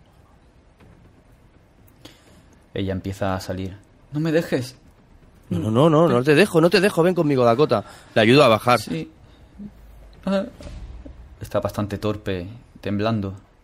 Tiro las tijeras de podar lo primero y luego le ayudo ahí a bajar. Eh, Por alguna razón resbala, porque no quiere abrir su- sus piernas, no quiere separarlas. Está un poco encorvada, pero acaba bajando. Yo Se veo escucha un ruido dentro de cristales rotos en alguna parte. North, miras arriba y abajo. La sombra aparece en la cocina. La ves a tu izquierda. Y Lisa se va a a la parte de atrás da la vuelta a la chimenea y se pierde de tu vista. Mike, Mike, eh, ¿estás bajando, Mike? Eh, sí, Mike cuando escuche, cuando ve cómo se escapan baja corriendo para hacia el comedor para coger uno de los leños que han entrado a modo de, arma y, y una vez tiene el leño se acerca se acerca a North en plan ¿qué mierda nos has traído? ¿dónde mierda estamos? Joder, no lo sé, coño, ayúdame ahora, joder. Eh, Lisa, Lisa, sal de la casa, pero no- por favor, hacia el coche, hacia el coche. Y empezamos a recular o empiezo a recular. Vamos para atrás, vamos a... Protejámosla. ¿Qué hace la sombra? Ahora mismo se ha materializado en la cocina. Os mira voy dando paso con el volumen de su cabeza y luego de repente, como si se percatara de algo, y mira la parte en la que se ha ido Lisa con la supuesta niña. pues eh, Vamos hacia allí, ¿no? sí, seguimos hacia, hacia Lisa Veis que Eh, viendo que está mal Dakota North, y L pues, caen por el porche a vuestra izquierda, que a través de la ventana de la cocina lo veis. joder North espera, espera y Me espera qué me dice. Al coche, al coche, Dakota. Al coche L. Les grito a ver si, si me escuchan. Y le digo a North, North, quédate con las de afuera, voy a buscar a mi hermana. Y le digo que, se, que vaya con ellas hacia afuera y yo iría en la dirección de, de mi hermana Lisa. Yo me voy a esperar. He tenido una idea, una, una loca idea de una serie. Decías que podía gastar un punto de superación para intentar introducir algo en la historia. Sí. Mm, bueno, primero miraría a ver si la sombra hacia dónde va, si se empieza a mover hacia, hacia Lisa. Tiene que ser algo que esté relacionado con tus cualidades o tu concepto, tu complicación o la de un compañero que te beneficie. O sea, no. El escenario, que es casa algo- vieja totalmente equipada. Totalmente equipada también incluye un saquito de sal o algo así, que hace poco he visto por la tele alguna cosa que nos pueda... Claro, Que nos claro que pueda lo ayudar. encontrar. En la cocina seguramente habrá. Pues eso es lo que me ronda por la cabeza. Está muy de moda esa jodida serie, una estupidez que, que vi el otro día, coño, eso de... ¿Cómo es? Lo de los dos hermanos, coño, pero... Supernatural. Correcto, una, una serie de esas cutres y tal, pero hostia, ahí sí funcionara. Y estoy pensando y dándole vueltas a la cabeza a ver si encontrara sala ahí en, en la cocina, pero tengo vedado el paso, esperaría que se marchara. Corre, Mike, corre, protégelas, yo voy enseguida, se me ha ocurrido una cosa. Y lo dejo atrás mientras voy detrás de mi hermana y la supuesta niña. Entonces, North está yendo por la izquierda, si miramos desde la puerta principal hacia atrás, para buscar esa sal. Y Mike está rodeando, coge el leño en el salón y está yendo a la parte de atrás, envolviendo a lo que haya, a vuestro paso. La sal está allí, justo encima, al lado de los, de los fuegos, de los quemadores. Es un tarro. Lo abres y es justo lo que esperas. Está completamente lleno de sal. Algo húmeda y con un tono extraño. Pero, joder, es sal. Lo cojo, cojo el tarro y. Y bueno, lo, lo cierro bien. ¿Dónde, ¿A dónde se ha ido la sombra? ¿Está por allí? La sombra está justo, justo eh, saliendo por la puerta. Lisa. La niña se ha parado. Se ha quedado paralizada por completo. Te está mirando. ¿Qué, haces? ¿Por qué te paras? Te está pidiendo perdón con la mirada. La entiendes perfectamente a pesar de que no abra la boca. Lo siente mucho. No le ha dado tiempo. Desaparece. Maldita sea. La niña se ha ido. La sombra está extendiendo la mano hacia ti para tocarte. Si lo Tienes que hacerme una tirada de interacción. Mm, vale. Contra Mike, mi paralizar. Mhm. Vale, pues yo viendo que viene la sombra, intento mm, protegerme y tiro, ¿no? Interacción. Pues Ahí. Entre los tuyos y los míos son tres presagios. Vale, vas a perder dos de interacción. ¿En cuánto te quedas? En cero. Te quedas catatónica. Pierdes toda la capacidad de interacción con el mundo. Sientes cómo sus dedos penetran en tu mente y tocan teclas que tú jamás pensabas que se podían tocar. Comienza una, suces- una sucesión de gritos de mujer, de golpes de hombre, de sollozos de niña. Todo eso de golpe entra en tu mente y te deja paralizada. Justo cuando North Voy por detrás y tal y como la toca le tiro el tarro de sal a la sombra intentando acertarla. Sientes cómo te baña un golpe de sal. O lo hubieras sentido si te pudieras mover, si pudieras interaccionar con el mundo. La sombra se ha desvanecido en North y Lisa está quieta, pálida, tensa. Parece una estatua. Me arrodillo. Lisa, Lisa, Lisa, ¿cómo estás? Miro a ver si respira, le, le toco la, la yugular, me acerco, escucho la respiración. Respira y le late el corazón con fuerza. Tiene un martillo en el pecho. La, la intento coger en brazos. La cojo en brazos e intento sacarla de la casa. Mike, Mike, vámonos de aquí, échame una mano. Cógela de los pies si, si veo que tengo dificultad en llevarla. Mike llega justo cuando tú estás comprobando su respiración. Mike, Mike se acerca a su hermana, recordando el pasado y se pone muy nervioso en plan, Lisa, Lisa, Lisa, responde, responde, Lisa. Y, y sí, sí, le dice a North que, que, que la carreen y la llevemos al coche. Tenemos que buscar un médico, algo, algo. Por favor, Lisa, otra vez no. Y como él dice, la cojo por los pies mientras... La cojo de las asilas e intentamos sacarla de, casa, de la casa. L, ¿tú ya estás en el coche? ¿O qué has hecho Yo, mi, sí, no, mi idea realmente era la de ir hacia el coche directamente e intentarlo eh, preparar. No creo que Nord se haya dejado las llaves en el contacto, ni mucho menos. Aunque podría ser que tuviera yo una copia por si ese botarate la pierde con las fumadas que se pilla. Una copia o habérselas quitado, por seguridad. Lo Tal que vez. Me gusta más lo segundo. Pues entonces, claro, mientras ellos han estado haciendo todo esto, me he dirigido con Dakota hacia el coche. Y digo, mira, ves, Vice- sa- sabía que hacía bien quitándole la- la- las llaves a, a. Abro.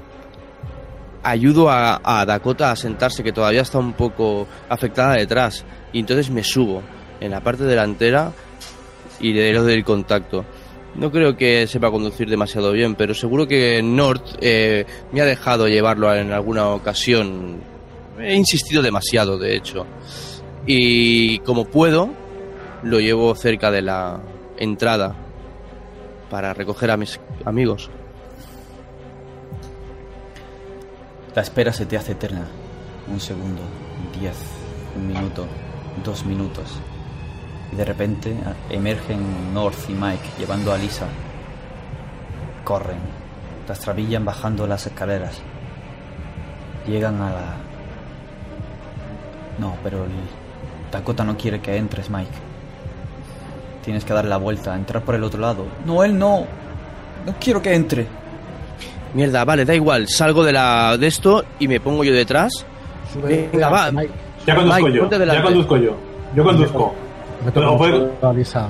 ¿North puede conducir? North Está sí suficiente. puede conducir en su... ¿En su estado? Está acostumbrado a conducir en este estado. Vale. Pues me siento. Entonces le hago caso a Dakota y meto a mi hermana en el- la parte de atrás y me siento de- del copiloto. La cojo a Dakota y la, a, Lisa y la pongo, la, abrazo a mi lado, como, como, como hace un rato estuvimos en, debajo de esa sábana, como intentándole eh, dar algún, algún estímulo que le haga recordar algún momento bonito. Y le voy acariciando la mejilla a la vez que le canto una melodía, esa melodía de, ese, de esos dibujos que tanto le gustaban y que le veía viendo todos los días cuando a veces iba a jugar con Mike cuando éramos pequeños. Lo vi cantando en el oído plácidamente y, intentándola reconfortar de alguna manera, aunque hay algo de histerismo en, en esa, esa melodía por mi parte. Lisa está completamente adentro, en algún lugar recóndito envuelto por sombras. Subo al asiento del conductor, uso el embrague, enciendo el coche, meto primera e intento darle gas para ver si puedo salir derrapando, pero sobre todo probando a ver si arranca. Jodido coche, no me falles ahora. Una lluvia de grava sale cuando marcha atrás. Revientas una de las estatuas que estaban en la entrada junto al principio, donde el estanque. Haciendo una racha tremenda, sitúas el coche para salir de allí, aprietas el acelerador y os perdéis entre la bruma de la noche, mientras una niña, con la cara apenada, asomada a la ventana del estudio, es envuelta por unos brazos de sombra antes de desvanecerse. El ruido del motor del coche es muy fuerte y se confunde con el ruido del resto de coches que están pasando alrededor de ese restaurante. Han pasado 10 años. Estamos en 2020. Si no lo he dicho, aquello sucedió en 2010. Dicho. Pues era 2010, por eso lo de los móviles y tal. Y han pasado 10 años, estamos en 2020. En el interior de un restaurante rodeado por un tráfico denso, se encuentran cuatro personas a una misma mesa. Una de ellas es James Corman, un técnico de emergencias de Nueva York, que fue a buscar suerte a Boston tras unos hechos traumáticos en los que participó directamente en el 11S, justo recién salido de sus estudios, cuando aún era un novato como técnico sanitario de emergencias. Una camarera le deja lo que ha pedido, un café bien, bien cargado le acaricia la mano y con aprobación, con un cariño profundo, James Corman le da las gracias. La camarera también deja un té muy especial, un té que no se encuentra fácilmente, pero que ella siempre tiene preparada para George Freeman, un afroamericano, con tirantes, camisa de cuadros, unas gafas tipo hipster está tecleando en un portátil barato lo que quizá sea su próximo relato o quizá su próximo ensayo. Es uno de los escritores emergentes que una de las revistas de más prestigio, la Writers Digest, ha premiado recientemente. Le da las gracias con el cariño de un amigo. Frente a él una asiática de origen japonés está mirando una cámara muy cara. Stephanie Kato, una reportera muy intrépida, muy curiosa, que conoce muchos secretos de la ciudad. A ella le pone un café con leche. Le da las gracias. Es una amiga, pareja de George, del escritor. La mira con amistad, pero con un fondo de celos. Y es que se llevan tan bien George y ella. La camarera le sonríe, con cariño y con una expresión casi tímida pero linda al mismo tiempo. En ese momento entra alguien por la puerta. Estoy buscando a Claire Gargway. Soy yo, dice la camarera. Siento darle malas noticias. Su tía abuela, Jane Galway, ha muerto. Por favor, firme aquí.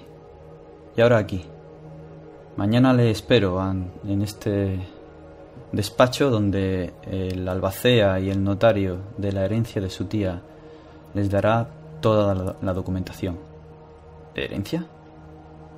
Sí, eso parece. Nos vemos mañana. Una camarera que ha pasado por mucho, que estaba a punto del desahucio y recientemente recibe una herencia. Claire Galway hereda la casa Galway. Y ahora nos vamos a tomar unos minutos para decidir qué personaje quiere cada uno de nuestros jugadores para este nuevo comienzo. Eh, yo me Si tenéis cualquier pregunta, eh, puedo resolverla de trasfondo, de lo que sea, si necesitáis saber algo. Yo creo que la periodista me ha gustado, pero vamos, no tengo pegas, ¿eh? la japo. Venga, me le voy a pedir yo, pero te. Ah, sí. no, no, no, no, no, no, está bien, está bien. Si Eh, no con el nada. dado. Pues yo me cojo el bombero. Venga, pues yo soy, eh, pues yo seré Claire Wan- Wan- Wangling. Poleman. Galway. Wa- Eh, eh, la chica que acaba de recibir la carta. Vale, pues como yo estoy paralizado, pues me quedo el último. ¿Estáis todos de acuerdo entonces? Sí, sí. Ramón, Claire. Cambiar sin problema. ¿El bombero cómo se llamaba exactamente? Bueno, es técnico de emergencia sanitaria. Vale. Yo me he quedado con lo de Corman. Sí, James Corman. ¿Alguien quiere cambiar? ¿Alguien quiere otra cosa? ¿Estáis todos de acuerdo? Pues sí. Pues en ese caso, en un momento os voy a dar acceso a los personajes y en un minutillo o dos. Aprovecho la ocasión para deciros que, que de lo que hablábamos al principio era el canal de Telegram que tenemos desde Shadowlands. Voy a meter aquí la cuña, si no saben. Sí, sí.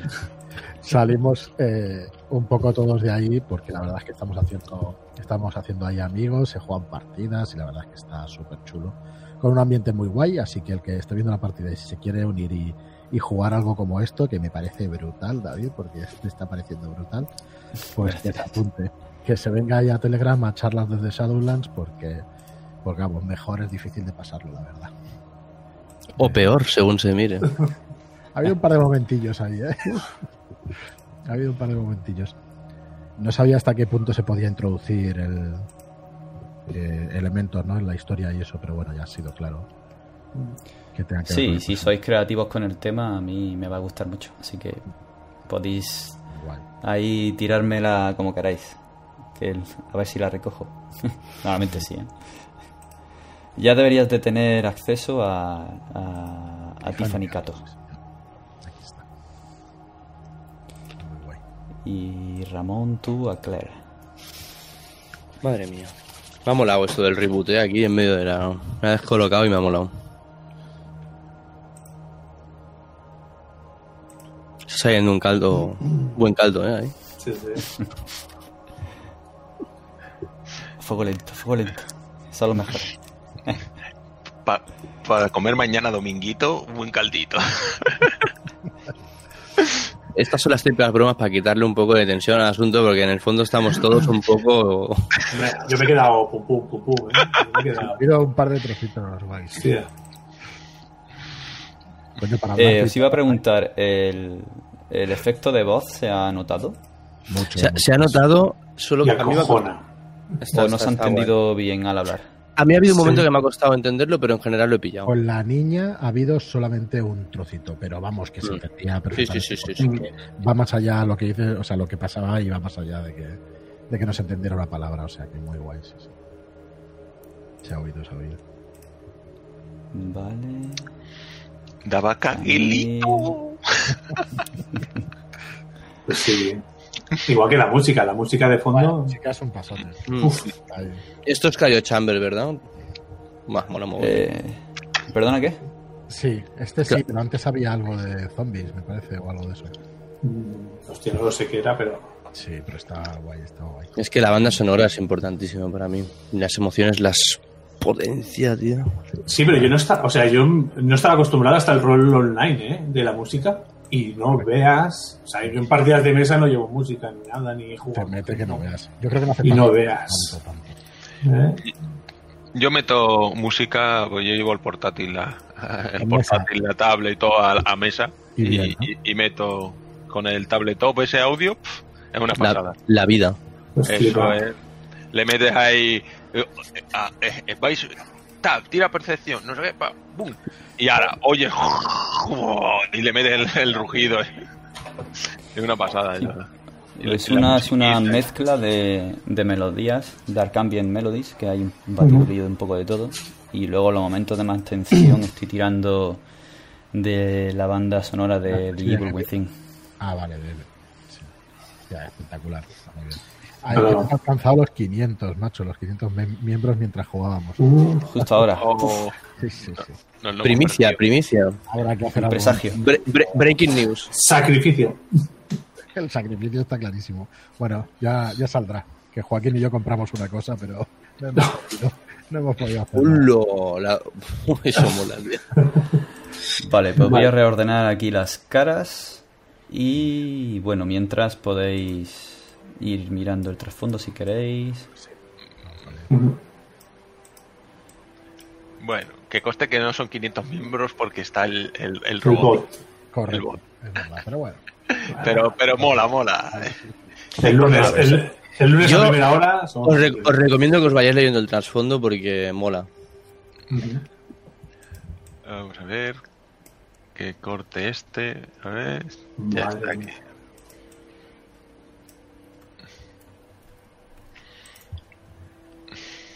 Mía.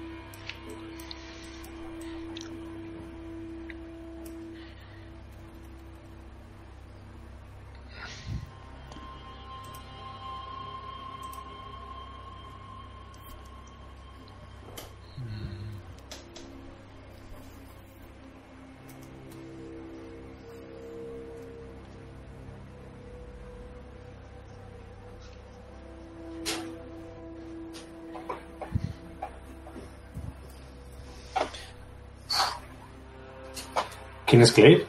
Al final. Ramón.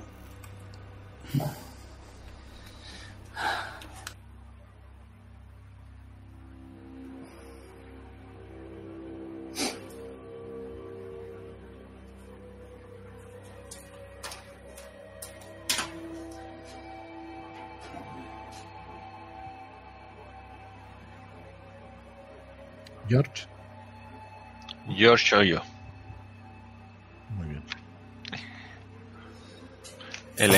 El escritor. George Foreman. ¿No es un actor o algo? No, es- Freeman es el Morgan Freeman, ¿no? Sí. no, George Foreman no es un actor. Foreman es boxeador. boxeador. Eso. Algo sabía que era. Es Freeman. Este hombre. Este es Freeman como el de- Ah, vale. Freeman.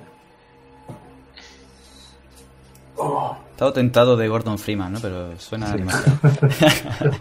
Demasi- demasiado a. Live, sí.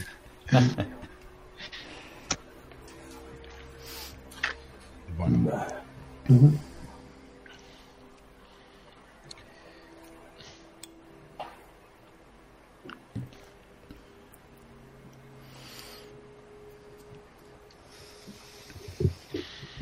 Madre mía. Vaya vida, ¿eh? Que he llevado. Madre mía. Joder, pues. Vaya dos.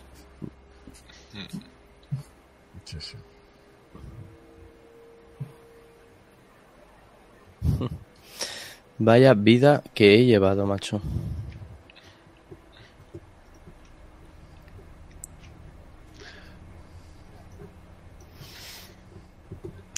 Molt bé.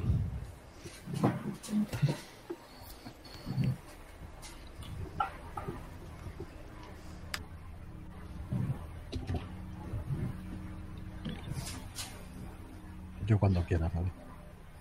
Sí, ya estoy.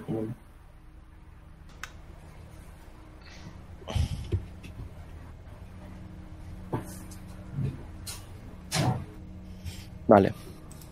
Me he cambiado el nombre aquí en el... Ok.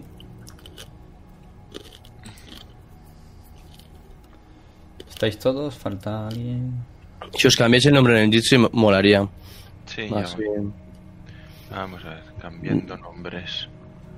Fran, no sé por qué te llamas Fero Gister, Gister, que mola. Porque habrá entrado. Voy enseguida.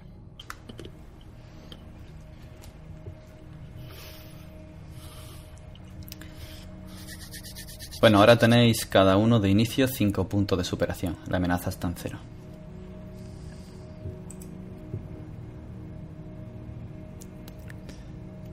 Mira cómo se ríe el tío. eh.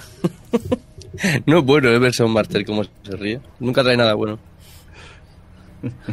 Claro, ahora podemos gastar y entonces tú recibirías la amenaza, ¿verdad? Exacto. A menos que la gastéis para el beneficio o perjuicio de uno de vuestros compañeros. Entonces el punto de superación lo gana él. Pero tiene que ser una acción que indirectamente os beneficie. Mm, Pues eso da pie a mucho.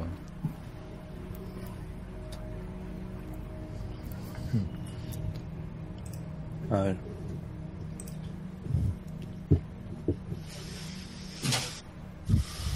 Ya me decís cuándo. Yo estoy a la espera. Hmm. Yo estoy. Sí, yo también, cuando quieras. A ver. Listo. ¿Tenéis alguna pregunta?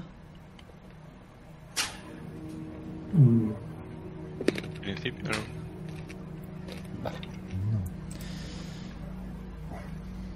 Pues estáis de nuevo en esa cafetería. Un día después. Claire, acabas de regresar, acompañada por Corman, que es tu, tu, tu apoyo, tu muleta desde hace mucho, y al mismo tiempo tú eres la suya. De esa visita al albacea, al abogado y al notario. Las deudas que vienes acumulando desde que murió tu madre no las has podido pagar con el simple trabajo de camarera.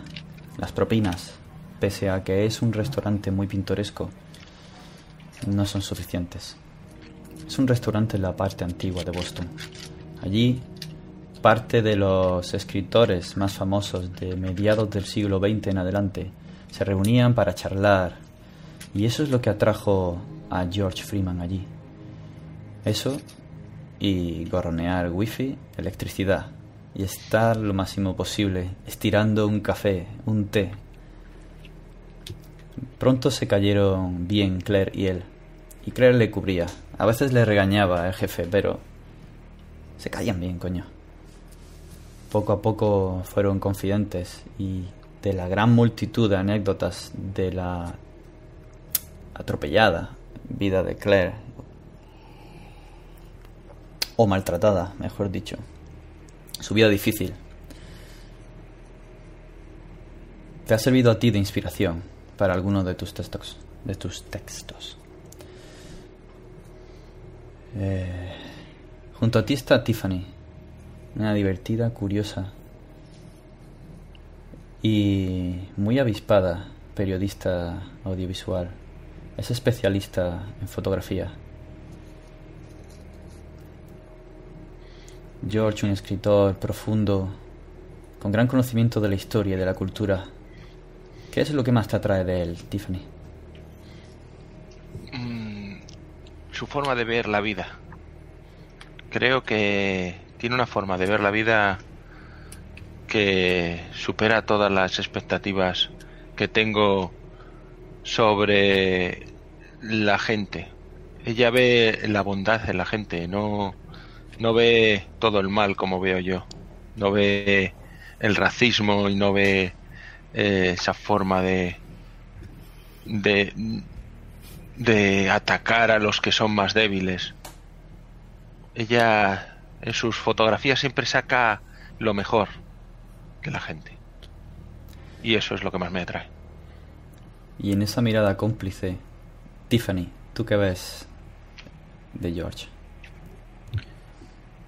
George, eh, me encanta su literatura, su poesía y su literatura experimental.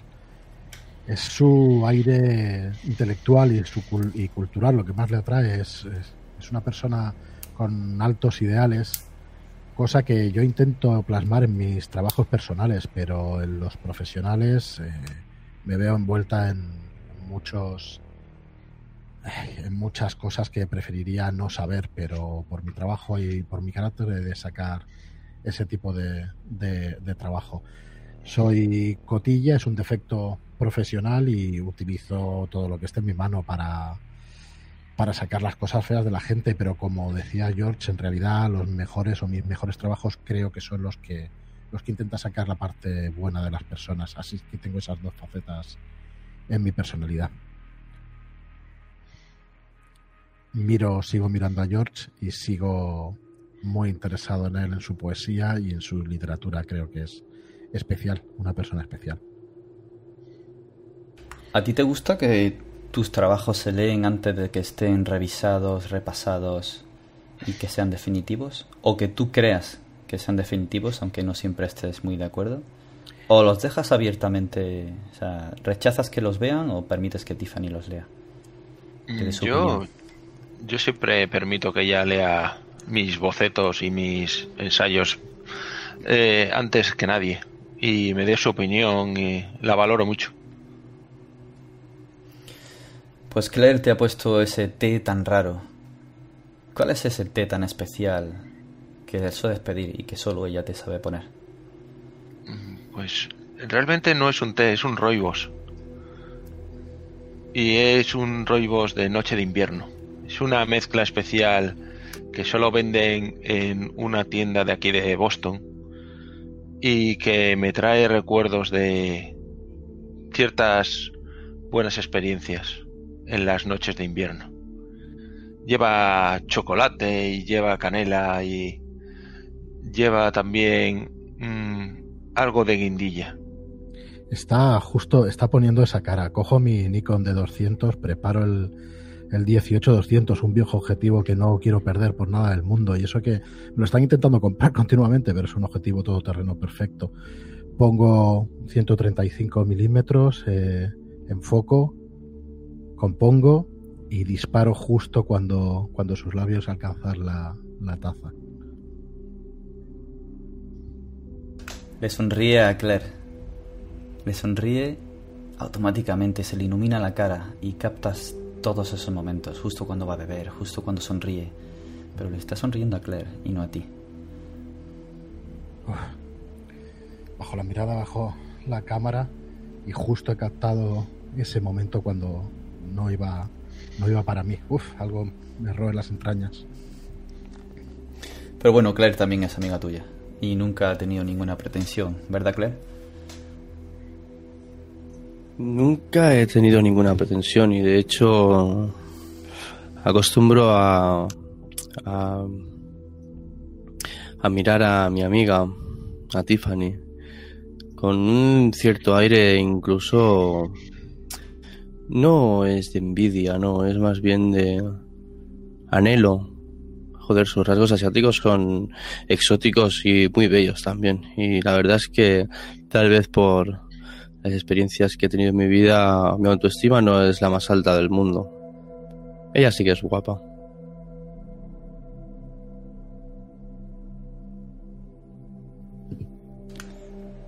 A tu lado, eh, Corman está agarrando esos sobres donde están todos los mapas de la casa, del registro, de las diferentes ampliaciones, reestructuraciones, reformas que ha ido sufriendo la casa hasta el momento presente.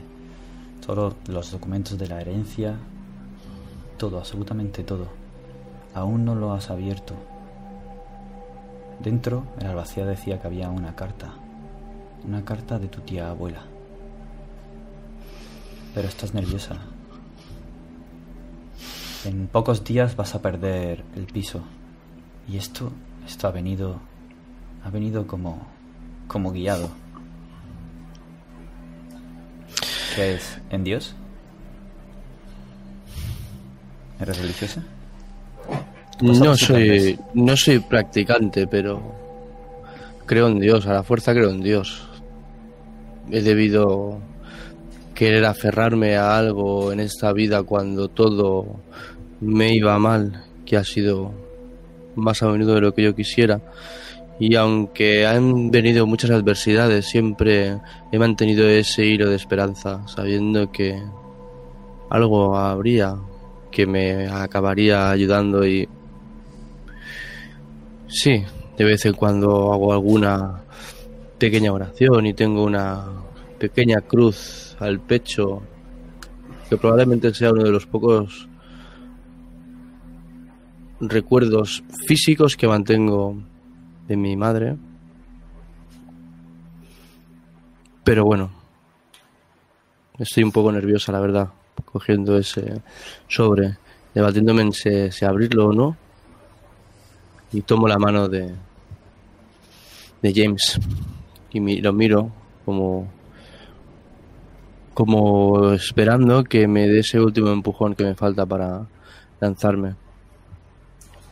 Eh, James la mira, la mira y, le agarra la mano y pone la suya encima, como acariciándola. Y le dice que no está sola, que ha podido con mucho y que puede con todo lo que venga. Y si encima son cosas buenas, ella es capaz de todo. La mira y le da ese empujón de moral que ella tantas veces le ha dado a él, que le ha salvado casi la vida a él. Intenta hacer él lo mismo con ella. Imagino que en el momento en que noto ese ese impulso en su mirada es el momento, el, eh, es la chispa que enciende esa llama que me faltaba para acabar de decidirme a abrir la carta y la abro con uno de esos cuchillos para extender la mantequilla que hay encima de la mesa.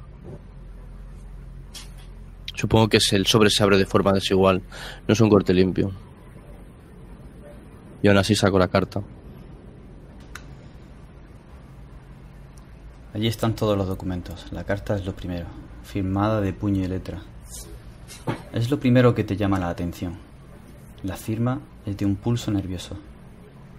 O quizá sea muy mayor. O conociendo el historial de mi familia, tal vez fuera borracha. Tal vez.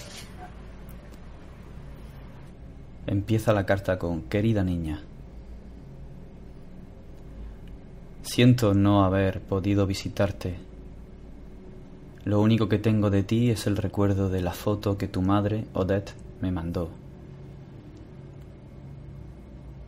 Esos mofletes. Han pasado muchos años. He escrito esta carta cuando estoy sintiendo flaquear mi cuerpo. He intentado por todos los, medios vender nuestra casa familiar. Es algo por lo que mi padre y mi abuelo me odiarían. Llevan nuestra familia desde mediados del 1800. Ha pasado de unas manos a otras, reformándose muchas veces, pero siempre ha sido nuestra casa. Yo misma me gasté todo lo que tenía en la última reforma. Pero no he conseguido venderla y lo siento por ello. La casa tiene sus luces y sombras. Y te recomiendo, hazme caso, te recomiendo que la vendas. Deshazte de ella. Te quiere. Con cariño, Jane Galway. La carta la he leído en voz alta. Me la he compartido con estos amigos que han decidido acompañarme en este momento que me ha cogido de improviso. Y me los quedo mirando a todos y cada uno de ellos. La verdad es que esto no podría venir en mejor momento, ya sabéis mi situación. Me estoy a esto de que me echen, me desahucien por no poder llegar a pagarlo todo y... A ver, al menos tendría un sitio, un techo bajo el que dormir, si ese momento llegase a, a darse, pero si no han conseguido vender la casa en todo este tiempo, aunque venderla sería ideal, con ese dinero podría pagar las deudas. ¿Qué hago? ¿Qué puedo hacer? ¿La vendo o me lío la manta a la cabeza y me voy a aquel sitio donde recuerdo algunas historias bonitas que me contaba mi madre? Mm, bueno, siendo pragmático, la verdad es que si tienes posibilidad de venderla y mantenerte aquí, ¿para qué cambiar de vida? Claire, yo opino básicamente lo mismo que George. Realmente lo que hay que hacer es tasar la casa.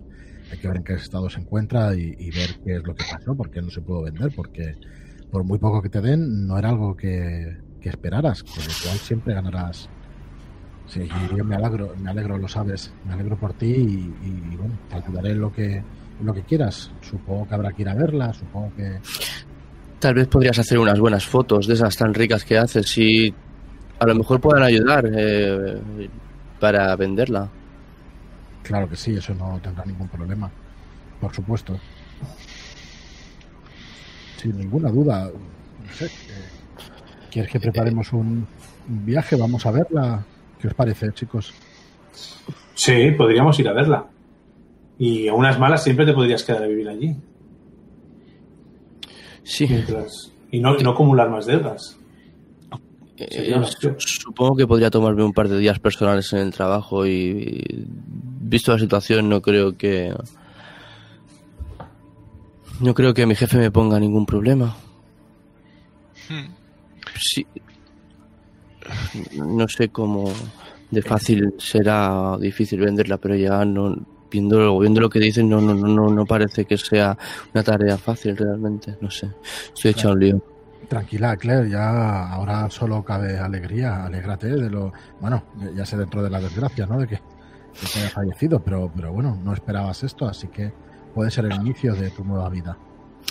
Sí, no. eh, no re- recuerdo casi nada de mi tía, sinceramente, y no es que esté afectada por eso. Tal vez más es por la situación en general, ¿no? El verme con la posibilidad de en una semana estar con las maletas en la puerta, pero no sé si ahora perder dos días en ir a hacer fotos y... Pero bueno, sí, hay que hacerlo. Te apoyaremos en lo que decidas, de verdad, ya lo sabes. Muchas gracias por estar siempre ahí. Cuenta con nosotros y cuando digas, pues vamos.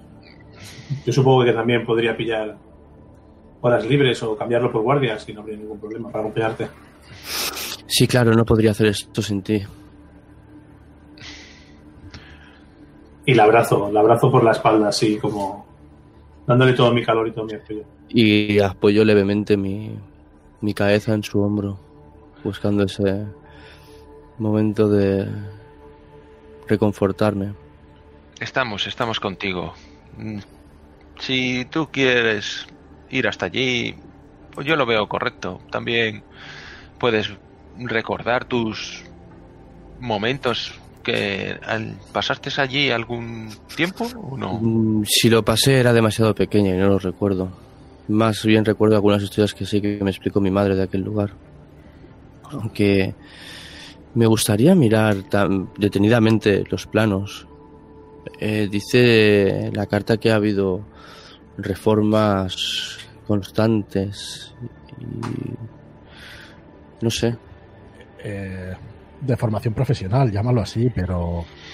mm, déjame que entre. ¿Tengo el portátil? Voy a buscar el. Lo tiene George. George, déjame, déjame un segundo. Sí, sí, toma, aquí lo tienes. Busco en el registro de la propiedad y busco en la hemeroteca de, como mínimo, el Boston Globe. Eh, en mi trabajo, meto la contraseña y el usuario y contraseña y, busco en la hemeroteca y busco en el registro de la propiedad a ver por las manos por las que ha pasado durante todos estos años. Todos los nombres por los que ha pasado tienen el apellido Galway. El último es Jane. Y antes de él es Richard. ¿Te suena mejor dicho. Richard? Bueno, sí, Jane era mi tía abuela la que me escribe la carta y Richard... No tienes ni idea. No te suena. Debería ser tal vez su padre o no lo sé, no lo sé. No me suena ningún Richard en la familia, la verdad. O estará demasiado atrás en, en el árbol genealógico. Pero yo estaba pensando, ¿y no sería más fácil poner todo esto en manos de una empresa que se dedique a esto? Las fincas, ¿saben que lo venda por mí o...? por experiencia propia. hay ciertas cosas en las que te tienes que ocupar personalmente, no puedes dejar a terceros. Va a bajar el valor una barbaridad, ya sabes, las comisiones se lo llevarán todo al final. Eh, hemos de intentarlo como mínimo, cuenta con nuestra ayuda, no te preocupes, claro. Sí, no sé, no, no, no, no, no me veo con suficiente pericia como para vender una casa, pero bueno, claro, con vosotros me siento más segura, desde luego. Venga, va. Pues lo podríamos disponer todos, salgamos mañana mismo si, si es posible, porque el tiempo en mi caso apremia. Si queréis haceros una idea, en Roll20 podéis ver las imágenes guía de todos los personajes. Solo podéis ver la de vuestra ficha, pero la he colocado allí para que os hagáis una idea. No obstante, podéis modificar cualquier detalle, por supuesto, de vuestro personaje. Muy bien. Abajo están Claire y James, y arriba, obviamente, George y Kato. Eh, ¿Dónde, perdona? En el tapiz. sí, en el mismo tapiz. A la derecha, arriba. Aquí. Aquí. Pues bueno, yo si viéndome arropada por mis compañeros pido esos días a mi jefe y recojo cuatro cosas para el viaje y no sé si queréis hacer algo más hasta que nos veamos mañana, tal vez en este mismo sitio para tomar un último café antes de salir con el coche?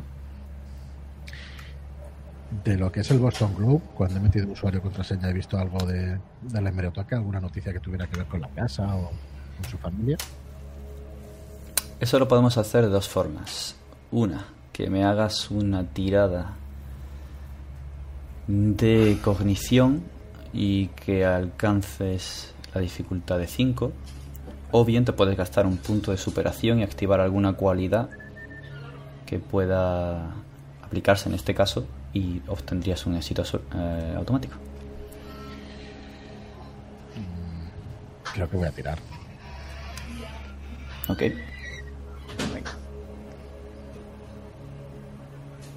¿Hay algún rasgo que se pueda aplicar de los que tienes? Entiendo que de cognición no, en fotografía y japonés, a no ser que haya algo de archivo fotográfico de la, de la casa. Sí que buscaría fotos o buscaría alguna noticia donde, pues sí, donde pudiera aparecer la fachada o alguna o alguna cosa. Y si no, entiendo que colarse como acción es colarse, es colarse en alguna casa o alguna acción física. Sí. Pero te compro la fotografía. ¿Cuánto te sumaría? Creo que era más dos. Pues dos. Tres y dos, cinco juntito, ¿no?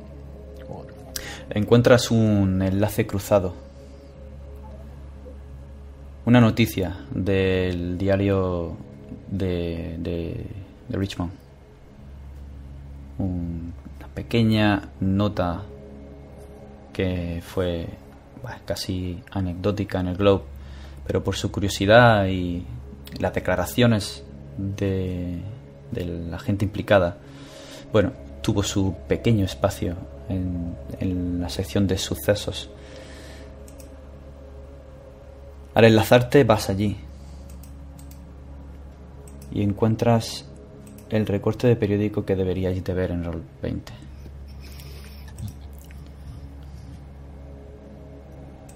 Eh, lo leo, si te parece. Sí, sí. La policía Daily Berkshire. Eh, alcohol, drogas y más. La policía del condado de Berkshire ha informado de un terrible suceso de una posible violación múltiple. Un grupo de jóvenes de Richmond, allanaron una antigua casa de alquiler vacacional en Smith Road, Stock Bridge. Según fuentes oficiales, la fiesta duró varios días y mezcló alcohol y drogas. El, prometedor primer bateador Michael Whitman es acusado de violación por DG, su expareja, LW, hermana de Michael, prometedora estudiante, está en tratamiento post-trauma y se sospecha que también habría podido sufrir algún tipo de abuso. Se sospecha que otras personas pudieron entrar en la casa. Los vecinos han informado de ruidos y música festiva, pero el lugar está rodeado de bosque y no han visto nada. Los detalles del suceso forman parte del sumario, que será desvelado el próximo mes cuando comience el juicio contra Michael Whitman. Esto fue el 26 de junio de 2010. Los hechos allanamiento de morada, consumo de drogas, presunta violación. Sobre estas líneas, imagen de archivo de Michael Whitman, primer bateador de la Richmond Consolidated School, acusado de violación. Arriba a la izquierda, DG izquierda y LW derecha. Novia y hermana de Michael, respectivamente. un asunto turbio. Esto, en, eh, si estamos todavía en la cafetería, se lo comento, lo pongo en común y, bueno, entiendo que una, desgracia, supongo que cuando la casa estuvo deshabitada sucedieron estos hechos, una cosa bastante fea, la verdad. Eh, pienso, mientras realmente no le digo nada a Claire, lo comento con George y, no le pondría la cabeza esas preocupaciones a ella. Eh, ¿qué, ¿qué, te parece, George? Se lo digo en algún momento en el que estemos los dos solos. Eh, lo comentamos con ella, yo creo que no es necesario, ¿no? Mm, no sé, ella dice que tiene ciertos mm, recuerdos sobre la casa, historias que le contaba a su madre. Eh, no sé, igual le conviene también saber estos hechos para deshacerse más fácilmente de la casa. Eso. Quizá tengas razón. Eh, aunque ahora está igual un poco sensible. Quizás cuando estemos por allí, más que nada también para que esté sobre aviso, porque es posible que algún vecino o algo se lo comente, o, el de la inmobiliaria. Claro, siendo algo fría, quizá esta historia no deba salir a, la luz cuando ponga la casa en venta. Sí, tienes razón. Esperemos a que vayamos por lo menos de camino o estemos allí y se lo veamos en la mejor situación, cuando se encuentre bien de ánimo. Sí. En la tirada ha sacado un presagio, un 1. Dado que la amenaza está en cero, si sacas el. Si sacas más de la mitad de la amenaza que hay, aumenta en un punto. Así que ahora mismo la amenaza sube uno. Y cuando has leído esa noticia, un escalofrío te ha recorrido todo el cuerpo.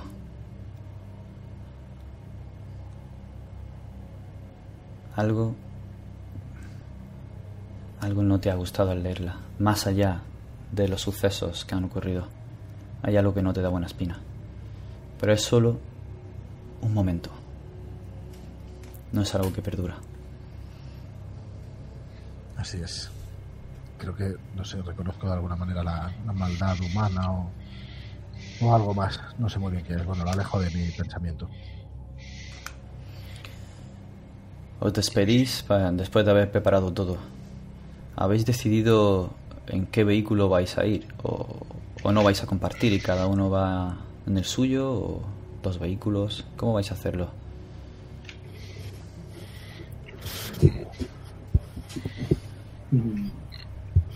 James y Tiffany son los que tienen vehículo. Yo propongo que si quieren vayamos en uno, ya conduzco yo, que estoy habituado a llevar la ambulancia y esas cosas, y que vayamos los cuatro juntos. No creo que llevemos mucho equipaje tampoco. ¿Conducir te gusta? Sí. ¿Por qué? Porque de pequeño me escapaba de las casas de acogida o de los orfanatos para robar coches y me evadía. Era mi, mi acto de rebeldía antes de mi cambio me iba de casa, me cogía un coche y hasta que se acababa la gasolina o me pillaban lo que pasara primero. Era, era una manera de, evadirme. Eh, con los años, bueno, eso me sirvió para poder para ser bueno en mi trabajo y conducir ambulancias. Entonces, es una cosa que me gusta. ¿Qué tipo de vehículo tienes? Un utilitario normal, un Ford normal. De acuerdo. Os despedís, como digo, y acompañas a Claire a casa. Me fijo en cómo está y según cómo esté, la acompañaría. Para que no estuviera sola. Pues entonces, Claire, ¿cómo estás? Estoy nerviosa, como no podría ser de otra forma. Y es más, yo, yo te pido que me acompañes, James. Me gustaría acabar de comentar contigo algunas de las dudas que pueda tener sobre, bueno, este nuevo capítulo que parece que se abre en mi vida y de paso sentirme reconfortada de nuevo en tus brazos una vez más. Entonces sí, James no tiene ningún problema en, acompañarla y, estar con ella. Luego él sí hace falta cuando ella esté más tranquila y de esto ya si tiene que ir a buscar algo a casa ya se irá en un momento. Pero ahora estará con ella. Podemos pasar por tu casa primero si quieres y cogemos lo que te haga falta. no me pues, importa. Vale, pues entonces haríamos entonces, si nos desviamos antes de ir a su casa, nos, desviamos un momento. Soy un tío rápido, cojo cuatro cosas necesarias y, bajo. Y, no, y me la acompaño, acompaño a su casa a pasar la noche. Pero cuando llegáis a la puerta de su casa, las llaves torpemente se caen de las manos nerviosas de Claire. Y es que la segunda pegatina de aviso de desahucio ha sido colocada en la puerta. Tenéis 15 días para dar el dinero o el banco se quedará con la casa. Maldita sea. Eh, cojo las llaves, me agacho y cojo las llaves y con la misma llave rajo esa pegatina. Y le digo que no se preocupe, ahora no, no es momento. Y yo le, 15 días. Le cojo de nuevo, le tomo las llaves de su mano. Gracias Gracias por recogerla, James. Gracias por ayudarme en estos momentos. Pero quiero... Y, entonces cojo y abro la puerta. Eh, tal Puede vez que con un buen abogado tengas más tiempo. Quizá alguno de tus amigos conozca alguno. Pero no tienes en la cabeza ahora eso, ¿verdad, Claire? No, ahora mismo tengo demasiadas cosas. Esa pegatina ha dejado un impacto en mi cabeza. Bueno, es como una otro, otro pequeño clavo en, el ataúd. Otro más a lo largo de todos los que he ido recibiendo en esta vida. Sin embargo, me tocó esa cruz y pienso, he sobrevivido a mucho, a demasiado, y parece que esto ha venido como un regalo del cielo, así que nada, no voy a dejar a milanar ahora, al contrario. Tiffany tenía razón. La pondré un poco más barata, le digo a James. Total. Ha venido de la nada. Importante es sacar el dinero para poder. Lo que tú veas, haz los números y, que te dé que te dé para pagar las deudas que tienes y, un pequeño colchón. Tampoco regales la casa.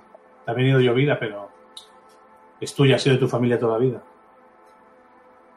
Y me imagino como entramos a la casa, dejando ese, esa pegatina que al cerrarse la puerta parece como que, como si fuese una broma.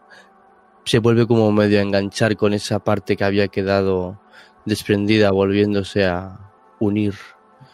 Y tal vez podemos ver a través de la ventana cómo acabo de hacer algunos números con James, pobre, que se va dando alguna que otra cabezada, pero no me deja ni un segundo. James sí, está con ella. No hace nada de comer, no, no tenemos el estómago. Prepara un par de cafés y, está con ella para poder despejarse un poco. Y cuando me trae café le sonrío pensando, mira, ahora es el, el que me trae café a mí. Yo por mí ya, ya estaría. ¿Vais a hacer algo vosotros, George y Tiffany? Yo preparo mi, mi equipo fotográfico, cogeré el 14 milímetros, cogeré el flash de mano, un par de baterías extras y todo lo necesario para que para que pueda hacer lo posible por ella. Eh, tengo mis dudas, sigo teniendo ese puntito de celos, pero abandono la idea enseguida. Preparo, como digo, la, la mochila, una pequeña maleta para estar un par de días fuera y, y nada más. George, ¿te parece que veamos una película esta noche? Mm, sí, estaría bien. Mm, mientras preparas la maleta, echaré un vistazo a, a ver si hay algo de historia de la zona y, y de la casa en los archivos municipales. Desde aquí creo que podría acceder. Sí.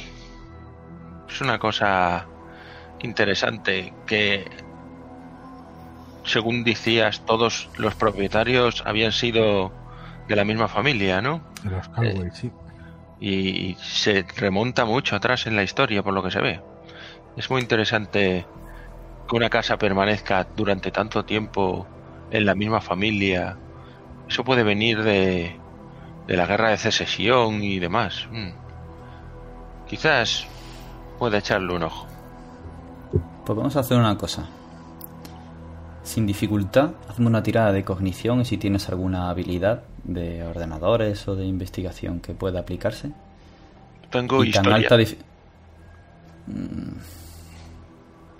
No, no se aplicaría a una búsqueda de información a través de internet. Vale. Pero tan alta dificultad alcances, más información te voy a dar. Vale. Pues 2, 6, luego es 7. Así que muy alto. Pues lo primero que encuentras es una foto de una próspera fundición de la zona. Allí están los que deben ser antepasados de Claire, brindando con una copa en mano, foto en blanco y negro, tono sepia, muy antigua. Está en una página web del archivero municipal. Parece que hay algún tipo de museo local con la historia. Y al parecer media Stockbridge y casi todo West Stockbridge pertenecía a los Galway. Eran muy ricos. Fundición, acero, guerras. Todo prosperó. Se hicieron con muchos terrenos y otros negocios secundarios para la familia. Pero luego llegó el crack del 29. Y no pudieron resistirlo. Fueron perdiendo terrenos, perdieron la fábrica, malas gestiones. Solo les dejó la casa. Puedes ver cómo los terrenos que están cercanos a la casa que ha heredado Claire se han reconvertido ahora de campos de cultivo en casas de campo, residencias rurales de gente adinerada, incluso alquileres rurales, todos muy hogareños, con casas grandes, un bosque que los rodea. Sin embargo, en esas páginas no encuentras referencia a lo que ha encontrado Tiffany. Quizá no les guste y quieran ocultarlo. Estas cosas en esa zona tan rural, con tan pocos habitantes. Parece que a la familia después del crack del 29 no les fue muy bien. De hecho, un tal Richard Galway murió y uno de sus hijos en la guerra de Vietnam. Solo uno volvió. James Galway. Y ahí se pierde la pista. Hasta que aparece que Jane Galway hereda la casa. Y ayudado por Tiffany, y su curiosidad y su forma de buscar información, acabéis encontrando una noticia. Una noticia perdida en un diario local de Stockbridge que ya ha desaparecido, siendo absorbido por el diario de Richmond. Y es que Jane Galway se quedó con la custodia de dos niñas, dos mellizas. Una de ellas es rubia, la otra pelirroja como Claire. Sin embargo, la que más se parece a vuestra amiga es la rubia. Y vosotros sabéis por las fotos de Claire que su madre, Odette, también es pelirroja.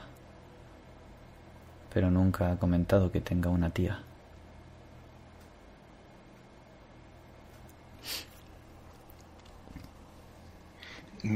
Mira, Tiffany, esto es muy intrigante, ¿eh? Lo es, lo es. Eh, no sé qué momento sería bueno para, para explicarle todo esto. Está muy nerviosa y la verdad es que debemos ayudarla como sea a que tome la mejor decisión. Mm, intrigante, sí. Creo que para coger el mejor precio seguramente no sería demasiado prudente hmm. sacar esta información. Sí, de todas maneras, no sé. Eh, conocer, conocer que, que, tiene otra tía o que, o que no sé, ¿tú crees que, esas gemelas tendrán algo que ver con, con su madre? O, hmm. No lo sé. Tengamos la prudencia de, imprimirlo y, llevémoslo al viaje por si en algún momento podemos hablar con ella. Quizá, quizá todo esto sí haya que explicárselo. Es una cosa muy personal. Hmm. Sí, pero como has visto, hay pocas referencias, o, en este caso ninguna, al altercado que encontraste antes. Hmm. Parece que no es de buen gusto por allí. Habrá que tener cuidado con lo que decimos. Si se ve mm, algún vecino o paramos en el pueblo o algo. Seguro, seguro, seguro. No es plato de buen gusto para la zona al 100%. Bueno, pues voy a darle a imprimir pantalla. Y poco después, Stephanie la que halaga la mano, ya los dos en la cama vencidos por el agotamiento, y acaba pulsando al interruptor de la lamparita y os quedáis completamente oscuras. Después viene el amanecer y ese coche que está yendo por la autopista oeste hacia Richmond y que se desvía luego al sur y pasa por una autopista secundaria, poco más pequeña pero también muy transitable. Rodeáis, West, eh, rodeáis Stockbridge, que tiene un campo de golf, un gran lago y una arboleda con unas tonalidades de final de primavera que son muy hermosas, Tiffany. Al fondo se ve la elevación de unas colinas altas, todas llenas de bosque, un verdor inmenso, llena de diferentes tipos de árboles, sobre todo caducifolios, la hoja palmeada de los arces, los álamos, alrededor de un pequeño riachuelo. Estáis llegando a West Stockbridge. Apenas son dos horas y cuarto desde Boston. Habéis quedado temprano, así que será media mañana. Quedará hora y media, un par de horas, para las doce y media o las una, cuando soléis hacer la comida o el lunch. O quizás buen momento para comer ahora. ¿O preferís visitar la casa? ¿Qué habéis hablado?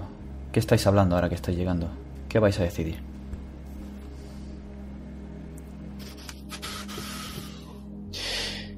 ¿Quién se ha levantado de, bastante más animada de lo que se acostó ayer. Es como si una nueva energía le hubiese embargado, le hubiera todo de un punto más positivo. De hecho, se levantó muy temprano para enviar unos emails a algunas inmobiliarias eh, para iniciar algún contacto eh, de cara a vender la casa en una vez tengamos las fotos para enviarles.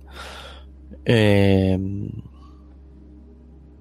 no sé, chicos, yo creo que estamos cerca. Estaría bien eh, acercarnos directamente y tal vez luego podríamos buscar algún sitio por la zona y comer tranquilamente.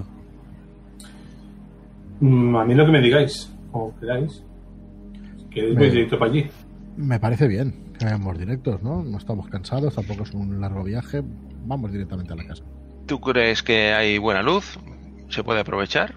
Al mediodía difícilmente hemos de igualar la luz exterior con la, con la interior. Hay que esperar a que, a que baje la intensidad. Entonces, bueno, pues la cuestión es llegar, echarle un vistacillo y irnos a comer, ¿no? Por ejemplo. Sí, me gustaría ver, para, para hacer las mejores fotos necesitamos ver la orientación, así que es mejor verla y esta tarde, al atardecer, intentar lo que os digo. Eh, si tenemos luces interiores, a lo mejor es un poquito más fácil. Si no, utilizar el flash, no hay problema. Pero hay que esperar a que sea un poquito más tarde. Tú eres la experta, pero en todo caso tengo muchas ganas de ver qué es, eh, cómo es la casa y realmente, bueno, al menos hacernos una idea de, ya he contactado con algunas inmobiliarias, bueno, contactado, he enviado algunos mails, eh, al par, además de intentarla vender por nuestro lado, si realmente consigo algún tipo de ayuda por alguna empresa que se dedica a esto, pues no voy a descartar ninguna vía. Lo importante es conseguir venderla rápido. Sí, es una buena opción, venderla rápido y volver a tu vida con un poco más de sustento económico. Sí, en cuanto a la venda, pienso invitaros a cenar en ese restaurante tan caro por el del que pasamos siempre por delante y nunca puedo entrar. Cojo a Claire y la chucho toda la fuerte que puedo. Y yo me encojo de hombros y le devuelvo esa sonrisa simpática que, que ya conocen.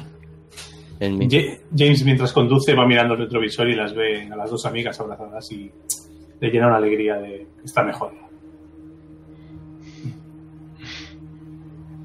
Y justo en ese momento que decidís ir a la casa, casi se te pasa el desvío. Un desvío por un camino rural, con un asfalto bastante malo.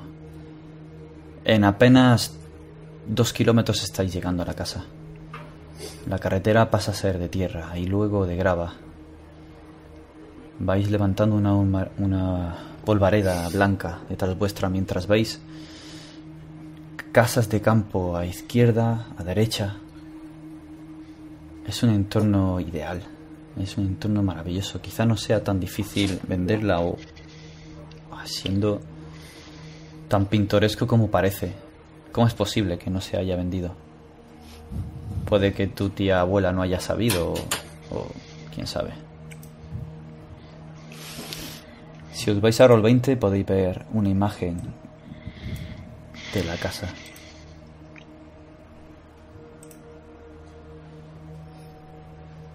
¿Veis ese estanque? ¿Veis ese estanque? Nada más entrar. La carretera lo bordea y acaba llegando casi casi cerca de ese escalón y ese murete que ha sido convertido ahora en una línea de arbustos. Es una casa de dos plantas. La parte frontal recuerda a otro tiempo y su parte lateral tiene ese porche pintoresco y un estudio, un despacho que sale en forma semicircular. Están mirando a un cobertizo. No está a muchos metros de allí. Con una puerta corredera entreabierta que tiene una cadena. No se puede cerrar y ahora no se puede abrir. Una cadena con un candado cuya llave no tienes, Claire. Una pila de maderos podridos ya, de leños cortados, aguardan lo que queda de su destino en la parte izquierda.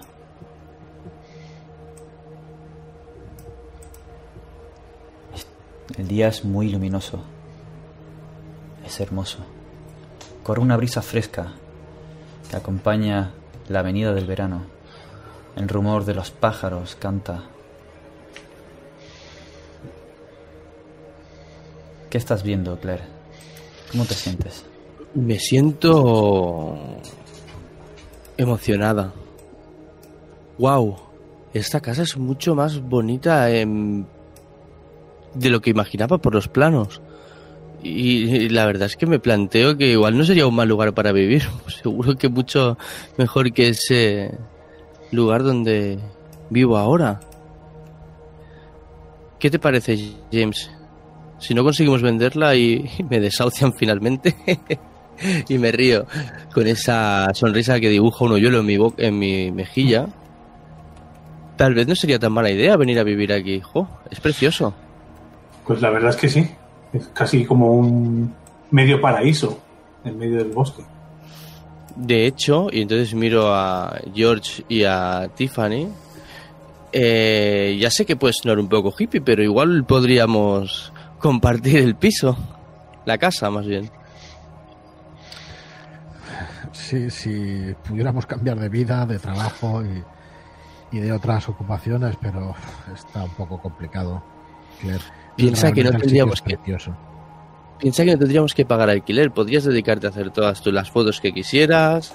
Eh, George a escribir, eh, tomando inspiración de este paisaje tan hermoso. Y bueno, lo poco que saquemos para comer, ya te digo, como una hippie. Ojalá, por un momento se me pasa la idea de, de no seguir con, con, esas líneas de investigación en el periódico, abrir un estudio pequeñito en el pueblo donde la gente venga a hacer sus fotos de familia, fotos de la comunión, fotos de bodas.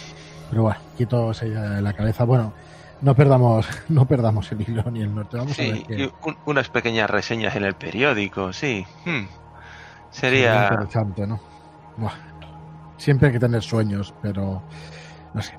Quito esa idea de la cabeza rápidamente, vaya a ser que, que me guste demasiado.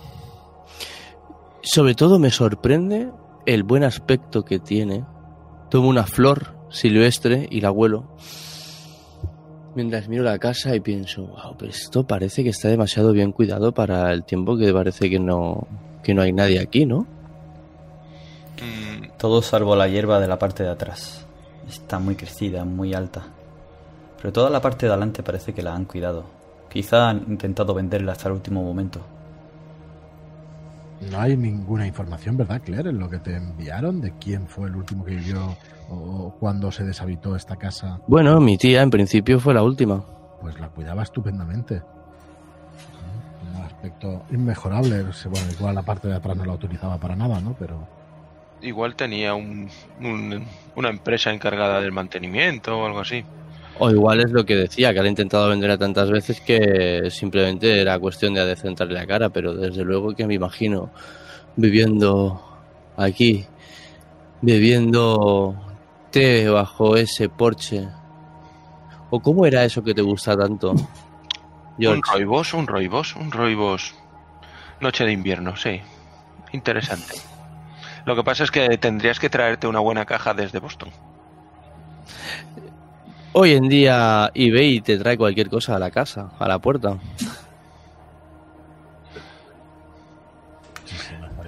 Y hablando de la casa, ¿pensáis entrar? Sí, sí, por supuesto. De hecho, eh, todo este momento, digamos, de, de deleite pasa en una exhalación y, nos, y podemos ver como estoy girando ya ese, ese, saco, ese juego de llaves que venía en uno de los paquetes y abriendo. Pues cuando entráis lo que veis es una casa vieja, que el interior no está tan bien cuidado, sobre todo el mobiliario. Los muebles son buenos, de madera buena. Pero tiene mucho tiempo. No han sido cuidados y limpiados tampoco. Hay polvo por todas partes. Y no solo polvo. Hay heces de ratón, de ave. Han entrado por la ventana rota que es la parte de atrás. Parece que lleva mucho tiempo sin que nadie le la cuide. Hay una mancha en uno de los asientos, uno de los sofás. Ya está mohosa. Seguramente algo de humedad, alguien ha vertido algo. Y es que hay cristales, no solo en la parte de atrás. Si pasáis de la entrada al salón y del salón a la parte de cenador, el segundo ambiente antes de salir, Hay cristales de botellas, cristales de ventanas que se han roto. Y hay piedras dentro, como si lo hubieran apedreado desde alguna parte. La cocina está completamente equipada, aunque es vieja. Quizá funcione. No hay electricidad, pero agua sí. Vaya, se ve que, que cambia la cosa cuando uno está dentro. Lo de la belleza no está en el interior, parece que a veces no es totalmente. No te preocupes, Claire. Real. esto, bueno, va, va a llevar algo de trabajo, no lo niego. Eh, esta tarde habrá que volver, limpiar que- estancia por estancia para hacer aquí algo de trabajo. ¿Esto se puede arreglar con Photoshop o vamos a tener que remangarnos las manos? Eh, Vamos a tener que remangarnos. eh, hemos de limpiar todo lo posible, que luego con Photoshop ya sabes que no queda tan natural. Hemos de. Hemos, hay faena aquí. Subís a la planta superior. Sí. Algún escalón que otro. El quinto, sobre todo, se queja cu- cuando subís. No sabéis si es una queja o un lamento. Suena muy triste. Llegáis a la planta de arriba. Tenéis dos dormitorios muy grandes a vuestra iz- izquierda si os dais la vuelta y giráis y volvéis a mirar a la escalera. Y a vuestra derecha está ese despacho o estudio y otro dormitorio que tiene caída un, pre- un precinto de la policía, una cinta que precintaba la puerta en algún momento. Dios, veo ese precinto y me viene un, un flashback y aparece en mi mente el precinto que hay en la puerta de mi casa. No tienen, son de naturaleza distinta, sin embargo, por un momento esa sonrisa em, simpática que traía se ha visto atenuado y lo habéis notado. Te cojo como en el coche y te cojo de los hombros, te, te intento consolar y, y no te preocupes. eh, ayer, rastreando un poco con el ordenador, encontré el, el origen, pero vamos. eh, esto fue hace muchísimos años, así que no te preocupes. Eh, ¿Quieres entrar conmigo? Te acompaño. Sí, claro, entremos a ver qué, qué, qué es esto, pero qué raro que lleve tanto tiempo esto aquí, ¿no? Supongo que la cinta está llena de polvo. Sí, sí, la cinta está llena de polvo y se ha caído por el propio paso del tiempo, nadie la ha quitado. De hecho, seguramente se habrán olvidado hasta de que estaba allí. En el interior no hay ninguna señal, ni de policía, ni de investigación cien- de policía científica, ni nada. Simplemente Antes de entrar por el dintel de la puerta acompañado por Tiffany, miro a un momento a James y a George. James, Como- bueno, James la mira y como que estamos aquí, no pasa nada. Él está acostumbrado a entrar en muchas escenas con, con celo y nunca hay nada grave una vez se han marchado. Entonces estoy seguro de que después de la investigación habrá, no habrá problema de que entre. Hombre, el, el único problema podría ser si, si no hubiera habido un equipo de, de limpieza. Echa un vistazo antes, por si acaso. No vaya a ser que haya algo que les desagrade. Pues James se adelanta un momento. Cuando Tiffany quita la cinta, pasa a él y da un vistazo a lo que es un dormitorio viejo, buscando indicios de, de algo que él desconoce, pero que puede haber pasado ahí. puedes hacerme una tira de cognición. La dificultad 5. Ah, vale. Cinco. 5 y un presagio, me encanta. ¿A dónde vas primero? La reina de la habitación es la cama, pero también hay un armario, un escritorio antiguo. No, a lo que haría sería cruzo la como cruzo la habitación y me giro y, de- y veo todo desde la parte más externa, desde la parte, perdón, más lejana de la puerta y hago un barrido hacia hacia hacia afuera. Digamos que te acercas a la ventana y te giras y ya Sí. miras toda la habitación. Sí. Justo cuando te estás girando y viendo desde la ventana toda la parte de la entrada, el cobertizo, el estanque. Justo al girarte por el rabillo del ojo, te parece ver algo. Y es que en la maleza, entre los árboles, se pierde correteando una pequeña niña rubia. Apenas te da tiempo a ver cómo va vestida, pero jurarías que te ha mirado y te ha hecho una señal con la mano. Mm, me vuelvo a girar la ventana como para, para ver si la veo y no la vuelvo a ver. Así que miro hacia, la, hacia adentro. Quizás sea de algún vecino. Mm. Esto es todo bosque. Al girarte, puedes ver que falta la ropa de la cama, la parte superior, la sábana. Solo queda la sábana bajera. Y ahí hay una marca de rotulador. De rotulador puede que sea de la policía o de cualquiera, pero marcan una mancha. Muy y grande. un pequeño trocito, como una moneda, está recortado. Vale. Miras debajo de la cama. Y hay una blusa. Una blusa de chica, joven. Una camisa. Al cogerla. Tiene los botones rotos. Mm, Veo si tiene esta mancha de sangre o algo o solo le faltan los botones. No, no tiene manchas, solo rastros de, que le- de algo de violencia. Le faltan los botones y tiene una de las axilas rota. Dejo, vuelvo a dejar la, la camisa donde estaba y le hago una señal a Tiffany como que puede pasar tranquilamente con, con Claire. En plan, No hay nada raro. George, Tiffany y Claire estáis esperando en la puerta. Desde allí, al sacar esa camisa, tu memoria fotográfica, Tiffany, automáticamente se activa. La has visto recientemente. Y te acuerdas del artículo y de la foto de Dakota.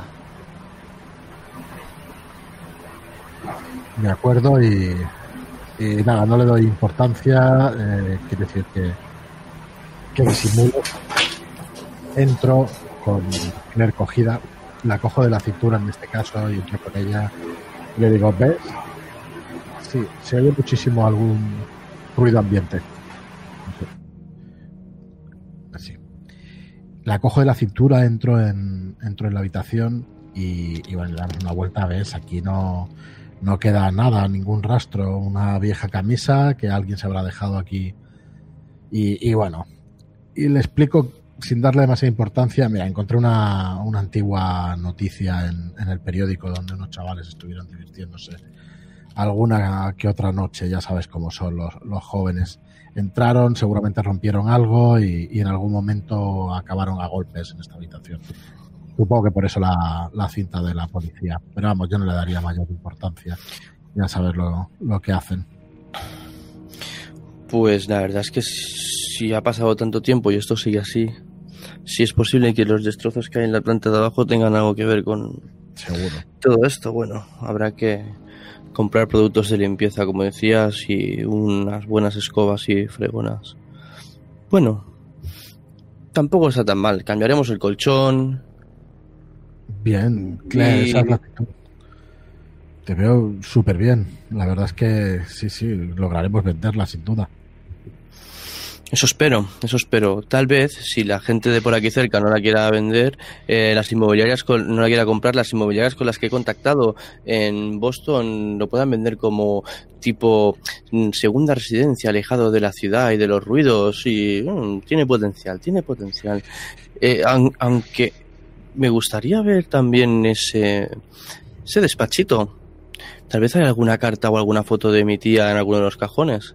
Me pica la curiosidad. ¿En qué estado está? O sea, la casa ya nos has explicado cómo está el estado, pero podríamos pasar la noche o yo estoy pensando en no coger un hotel o en cogerlo.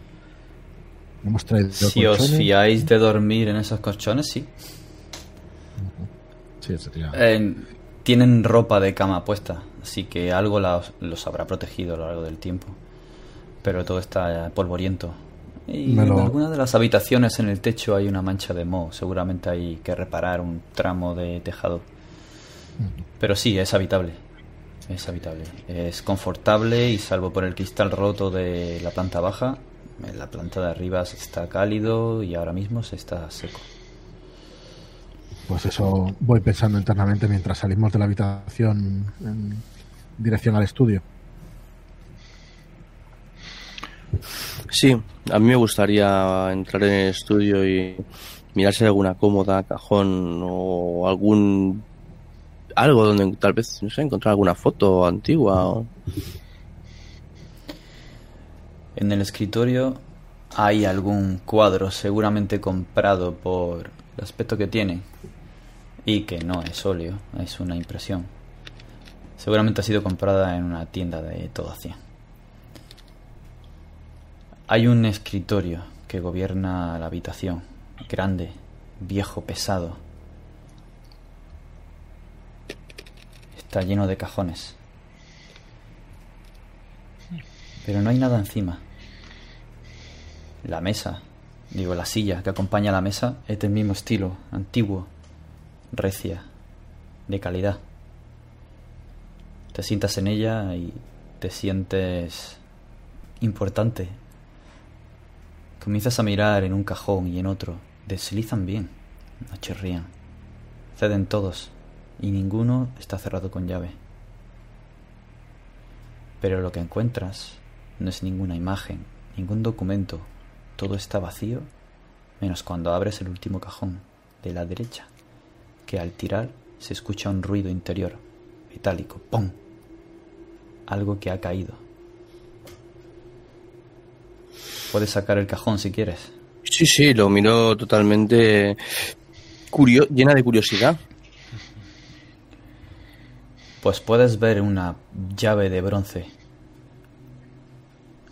de unos 7 centímetros de largo, con un dibujo en la parte que abre. Muy extraño. Unos dientes. Tiene que tener mucho tiempo. ¿Qué había? No corresponde con nada que haya en el escritorio, ni siquiera en esa sala. Y no te parece haber visto nada abajo.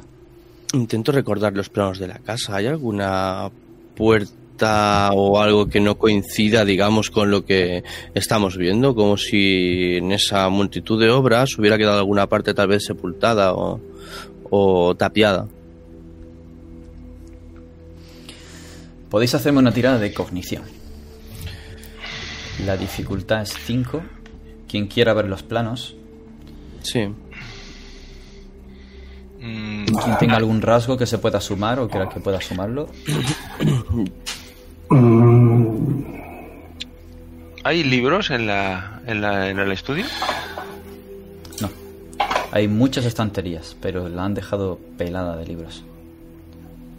Yo, yo estaba pensando que tal vez en alguna de las historias que me contaba mi madre, eh, mirando los planos, tal vez, eh, como soy una chica con una gran memoria que nunca olvida una comanda, puede ser que haya algún detalle que me ayude a recordar si realmente hay una zona que no estoy viendo y que me suena haber oído tal vez en alguna de las.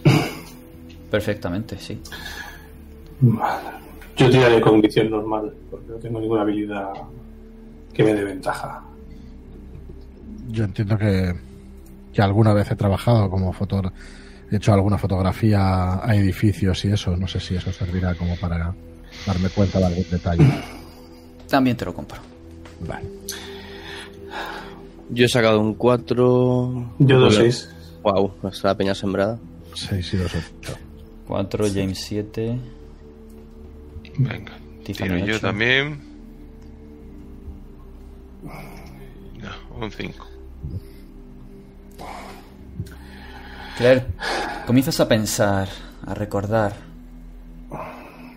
Y al buscar ese recuerdo en tu memoria, te pierdes en otro.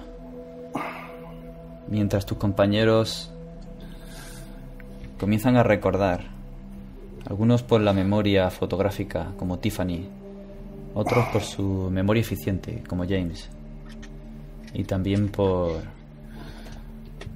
el ojo para recordar documentos que tiene George. Si bien alguno no ha ido a la planta baja o al coche donde tenéis los documentos. Y es que sí, debería de haber una falsa guardilla en alguna parte. Y os percatáis de que el techo de la planta de arriba es un poco más bajo que la de la planta baja. En la parte que acaba como en tejado, tiene que ser ahí. Y comenzáis a buscar, a mirar. Y os percatáis que un tablón largo de un metro y algo tiene las mismas marcas de rozamiento de abrir y cerrar, abrir y cerrar. Ahí tiene que estar. Pero, ¿en qué pensamiento te has perdido tú, Claire? Pues yo me he perdido en el siguiente pensamiento. Estaba mirando los mapas y me he quedado mirando una de las estanterías y por un momento he visto que había una figurita de porcelana con la forma de un payaso, de esos payasos de porcelana tan tan tan cutres realmente y que no sé por qué en mi casa había otro igual que ese y y me he perdido en esa sonrisa que a veces me parecía graciosa y otras veces de noche entre los gritos de mi madre y mi padrastro cuando iban colocados como era costumbre. Me parecía tétrico.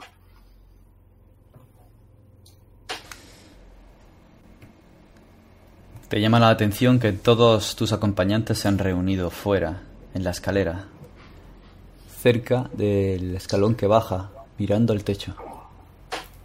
Chicos, ¿qué pasa? Eh, perdón, me he quedado absorta. Una vez más. Sonrío marcando ese lloro. James, George, eh, ¿podéis alcanzarlo? Sí, podríamos buscar alguna manera de llegar bien. O, te- o alzaros a vosotras, que pesaréis menos. James mide casi un metro noventa. Llega perfectamente con sus manos. Ah, pues entonces le pido la llave para, para abrir. Claro, toma. A No, no hay ninguna, no hay ninguna cerradura. Ah, solo la. Es igual a, la, a la parte de atrás de la llave. No, No, no, no. Solo ves eh, el tablón que está marcado de rozamientos de abrir y cerrar, pero no hay cerradura.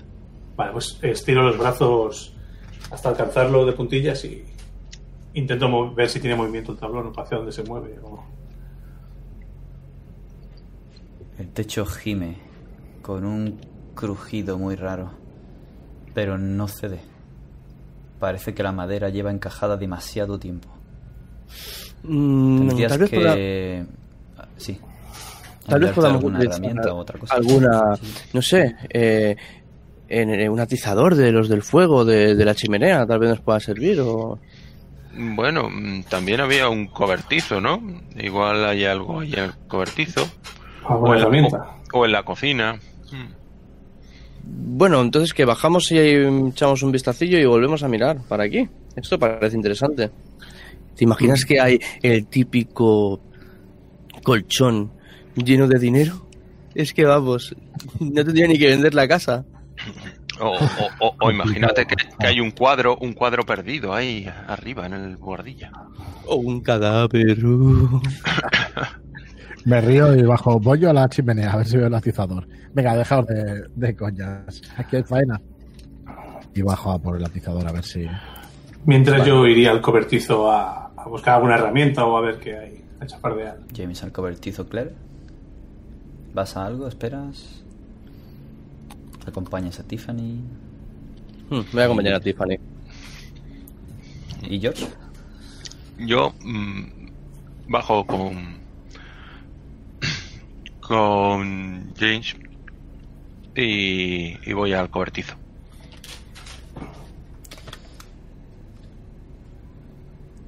Salís de la casa por la puerta delantera y vais pisando ese camino de grava que delata vuestros pasos hasta llegar a la, puer- a la puerta del cobertizo. Hay una puerta corredera en la que entraría el coche perfectamente, Está medio cerrar, tiene apenas un palmo abierto. Pero hay una cadena entre el asidero de apertura y el asidero de cierre, cerrada con un candado. Es un candado moderno, así que la llave no debería de entrar ahí. Abrís la puerta y os recibe un viejo cobertizo, plenamente equipado con un montón de herramientas oxidadas, en el que lo más característico, aparte de una máquina cortacésped muy vieja, es que hay serrín en el suelo, como si hubiera estado trabajando alguien cortando madera. Pero la poca madera que hay dentro es muy vieja y está podrida. Aunque hay un martillo en mitad de una de las mesas de trabajo. Y dos metros más allá, James te llama una antigua marca de whisky, reserva, y la boca se te seca. Pues viéndola, viéndola al fondo me acerco a esa botella para, para olerla a ver si todavía podría beberme un trago. Tírame a cognición. Dificultad 5. Cognición 5. No. 4 y 4. Suma Cuatro y 1, uno. 5 justo. Y ese 1 me encanta. La hueles. Oh, qué whisky. Su tono dorado. Ese olor. Mm, qué apetitoso. Pero hay algo más en ese olor. Hay algo en ese olor que te pone el vello de la nuca de punta y en tu cabeza escuchas como como si fuera tu propio deseo. Bebe. Bebe. Tienes que luchar con todas tus fuerzas. Te percatas de que ese olor tiene un tono entre dulzón y ocre. Así como añejo. Y lo ves. En el fondo de la botella hay un lecho de semillas. Alguien las ha colocado ahí porque esta marca no utiliza ningún aditivo ni nada por el estilo. Y sobre esas semillas, quizá por la propia maceración del alcohol durante tanto tiempo, hay una ligera capa, como una nube, un humor que se mueve con las olas de la botella al moverla, que es ligeramente más oscuro, hace que ese dorado sea más oscuro. Y ve, mirándolo al trasluz, incluso parece que suelta un destello verdoso, pero no, es dorado oscuro. Huele también. Esas semillas le añaden unos matices muy curiosos. Tienes mucha sed, pero es tu decisión si quieres beber. no. Pues James mira, no le gustaría, pero James está mirando la botella. La marca es conocidísima y eso, es- eso está tan bien hecho que, que tiene que probarlo. Nunca ha probado un elixir de tanta calidad. Así que se acerca a los labios y le da un pequeño sorbo. ¿De acuerdo? La mandíbula te tiembla. Qué gusto. Hacía tanto tiempo que no bebías. El licor te llena de un calor amigo la garganta, el pecho. Pero a tu mente asalta ese deseo de beber. Su procedencia ese trauma. Y de repente una ambulancia, el sonido de una ambulancia llega a tu cabeza. Gritos de la gente, ceniza, polvo, sangre. Y tienes el morro de nuevo en la boca. Pero ahora no estás seguro de que quieras volver a beber. O quizás sí. No, cuando vienen esas imágenes, el brazo se frena un momento, en plan, no acabes de inclinarla. Y, vuelvo a dejarla. Vuelvo a dejarla sintiéndome mucho, muy culpable. La vuelvo a dejar donde estaba y, me acerco a, a mi compañero para, para venir a hacer lo que, está, lo que íbamos a hacer. George, que mientras has estado observándolo o has buscado alguna herramienta. No, yo me dedicaba a rebuscar por allí a ver si había alguna herramienta con la que poder enganchar la tabla y tirar hacia afuera, hacia abajo. Pues puedes encontrar, si quieres, un cincel. El, está el martillo. Tienes una palanca tipo pata de cabra. O cualquier otra cosa que se te ocurra. Sí, Todo está oxidado. Es de buen Sí, pero- acero, está oxidado, menos el martillo, que parece impoluto. Vale, pues yo cojo la pata de cabra y digo, creo que esto nos puede servir. Mm, Vale, pues volvamos. Le digo, Mm, viendo que, que esa herramienta ya será suficiente, no, no cojo nada más. Estoy regresando. Yo doy Ah, unos bueno, golpes, Perdón. doy unos golpes allí en- para quitarle un poco de óxido al, a la palanca antes de salir. Y, y digo, sí, es bastante resistente. Esto, esto eh, está hecho. Además, mira a ver, ¿será de la fundición de esta gente? Y mira a ver si por casualidad se ve algún nombre o algo. Sí que lo hay. Fundiciones Galway. Digo, mira, Todo lo eh, tiene. qué gracia. ¿El qué? Eh, la familia de eh, de los Galway tenían una fundición que fu- se fue a pique en el crash del 29 pero estas herramientas son de de de la fundición o sea tienen que tener bastantes años Ujú. Pues sí que gracioso. Y, y salimos, bueno, salgo de, salgo hacia el comedor. A medio camino notas que te inunda un calor extraño.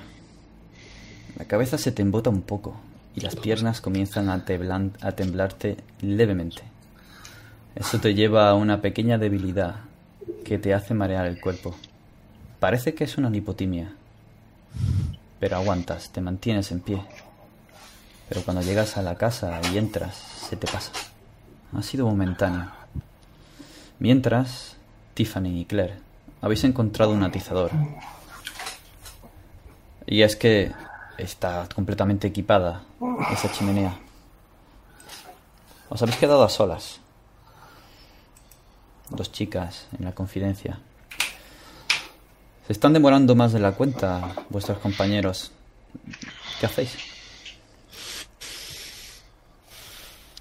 Como siempre, se habrán entretenido con cualquier tontería. Claire. Ya, s- igual han encontrado alguna cosa interesante en el... Bueno, ahora nos contarán. En todo caso... Perdón, ¿qué ibas a decir? Revisemos la cocina, ¿no? Es lo único que sí que nos falta por ver. Mm, sí, cojamos la cocina. Es más, si hay alguna silla allí, tal vez la podamos aprovechar para Sí, acabar de como- claro, subirnos cómodamente y así cuando vengan lo tendremos abierto ya. Está claro. Que estos se creen que no podemos hacer nada sin ellos. Bah, En definitiva, alguien tendrá que poner la inteligencia, está claro. Allí vamos a la Y cocina. sí, ver si efectivamente. Hay una silla, una cocina completamente equipada, pero no veis vajilla. Lo único que extraño, queda ¿no? es... Sí, lo único que queda es un pequeño tarro de sal, de azúcar, que no tiene a su compañero. El tarro de sal. Por alguna razón no está. Hay agua, es fresca, pero no hay vasos, no hay nada. Tiene horno, tiene extractor moderno, reformado. Y tiene una mesa alta, con sillas de bar. Quizá os puedan servir. Sí, yo creo que una de estas servirá, ¿no? Bueno, la cocina tampoco parece estar en mal estado. Una vajilla nueva que la traiga y quien venga a vivir aquí. Tampoco le vamos a dar todo hecho, ¿no? No, está claro. Eh, está claro, es un poquito raro que no haya nada, pero bueno. Mm, En fin. A saber lo que ha ido pasando en la casa. Y me ¿Vais a subir imagino, e intentar vosotras abrirlo? me imagino cuando sí, que estamos subiendo, ¿no? Y si no te importa, estamos directamente con la silla puesta y creo que es Tiffany la que está subida con el atizador y en un momento de la quedo mirando desde abajo. Jo, Tiffany, qué guapa eres. La verdad es que a veces me da cierta envidia incluso, esos rasgos exóticos y orientales. Me he fijado en la cafetería, muchos chicos te miran. ya sabes que yo no soy de fijarme en esas cosas, no... Siempre he sido así, no lo he tenido nunca en cuenta. Yo soy, soy estadounidense, para mí no tiene mayor importancia. Es curioso cómo lo captas todo con ese objetivo tuyo y no eres capaz de captar estas sutilezas que se mueven a tu alrededor. Ojalá me mirasen a mí como te miran a ti. No es que anhele nada más allá de lo que tengo, no me, no me confundas, estoy muy contenta con James, somos muy felices, pero ya sabes, cuando notas como la gente parece que no sé si es por la mezcla entre belleza y tu éxito profesional. Bueno, perdona, perdona, igual se me está yendo la olla, pero quería decírtelo. Quería Créeme que te pasa exactamente igual, no te das cuenta y, te miran con...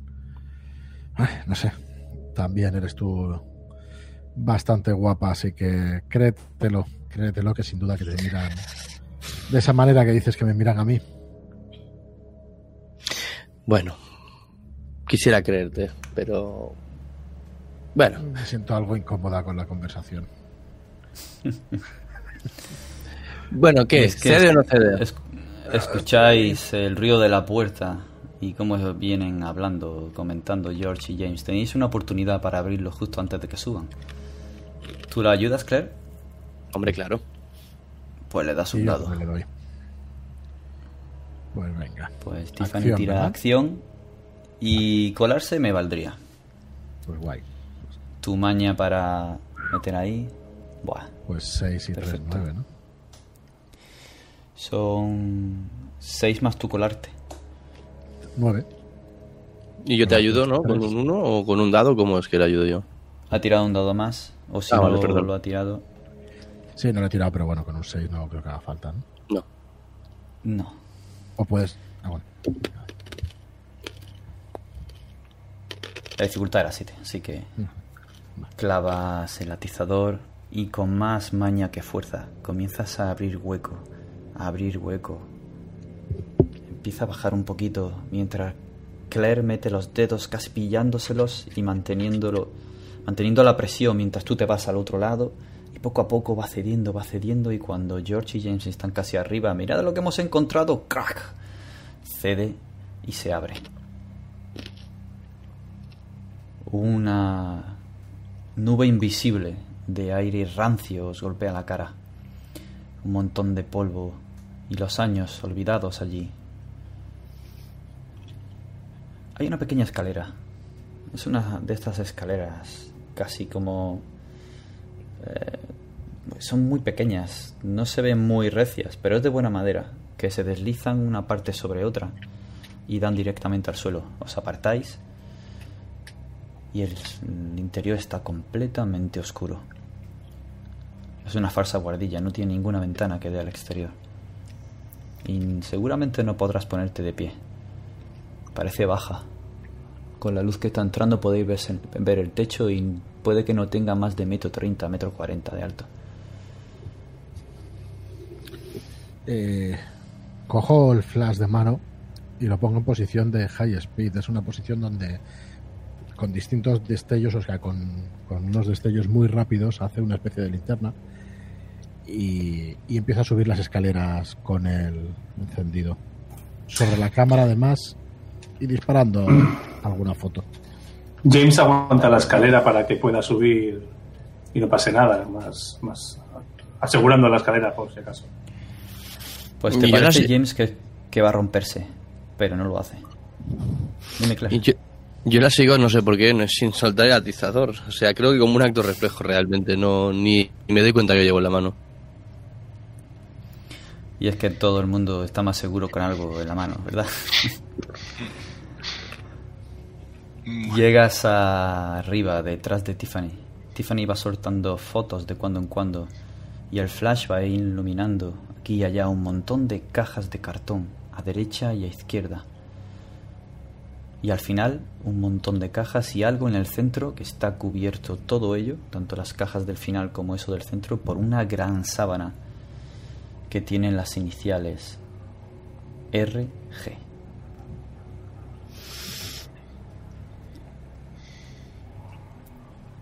Claire. Sí, RG este o debe ser, hombre, Galway seguro. R, Jane, Jane, no sé, no me suena a nadie con esas iniciales. Richard. Richard. Sí, pero ¿quién había algún Richard en mi familia? No, no lo recuerdo. Sí, no, recuerdo. Son de los Es información que descubrieron. Sí, eso es. Ah, sí, yo lo tengo, yo lo tengo en mente y le digo, bueno, a saber, eh, luego George hizo, hizo alguna averiguación en casa, ya luego lo comentamos con él y me acerco lentamente a esa, a esa sábana y empiezo a tirar de ella. Yo le ayudo.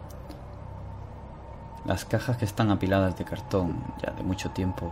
Huele a cerrado y a moho. Y en el flash, una nube de polvo comienza a dibujarse cuando tiráis de esa sábana. Tenéis que toser un poco. Hay demasiado polvo. Y lo que aparece, aparte de que una de las cajas abiertas muestra parte de la vajilla y el menaje de la cocina. Y es entre las dos pilas grandes de cajas que cubrían la sábana hay un arcón de metro y medio de largo y de 70 centímetros de ancho, con una cerradura muy característica. Claire, Claire, ¿estás viendo esto? Sí, debe Digo, ser la cerradura. La abrimos aquí mismo, lo bajamos que veamos bien. ¿Qué te Yo no- parece si- el arcón lo veo demasiado grande, supongo, para bajarlo por las escaleras y que aguante, o podría bajarse.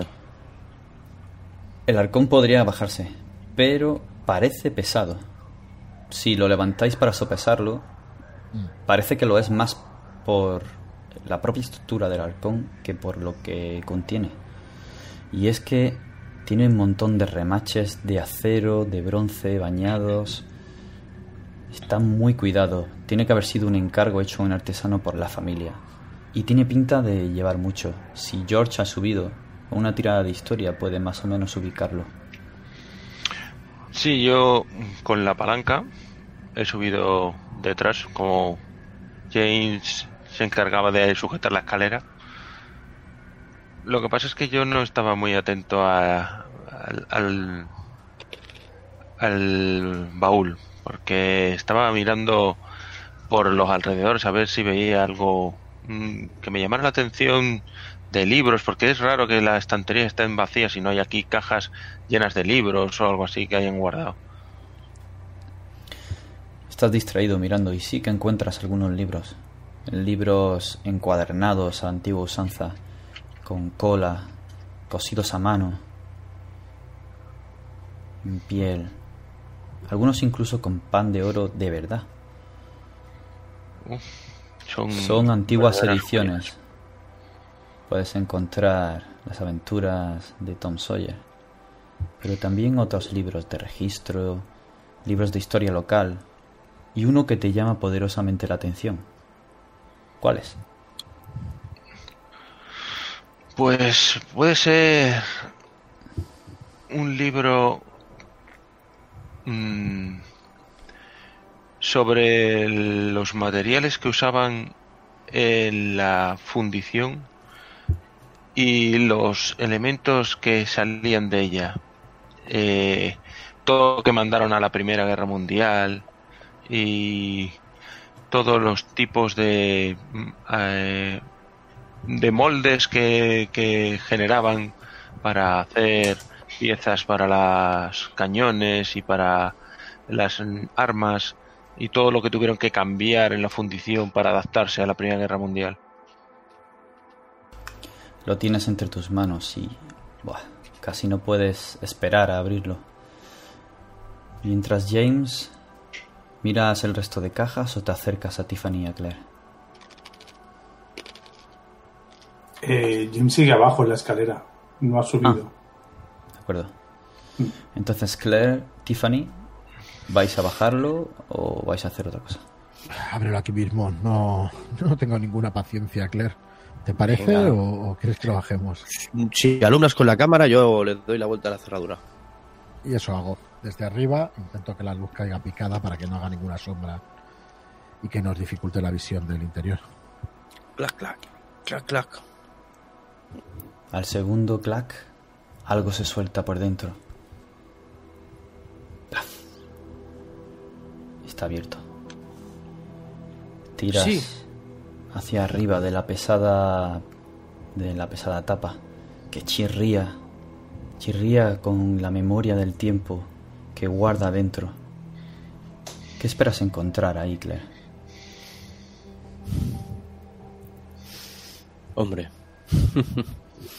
lo que realmente espera encontrar es tal vez, al igual que la vajilla que estaba amontonada eh, en cajas, tal vez una vajilla más antigua, una vajilla de plata, tal vez, una vajilla que podría venderse por, un buen dinero. Sí, algo valioso. Con lo que si por lo menos no se consigue vender rápido la casa, tal vez eh, le ayude a frenar esos gastos que tiene inminentes y de alguna forma le viene un flash de algún programa que se ha chupado alguna vez con James Corman, uno de estos que van por ahí abriendo eh,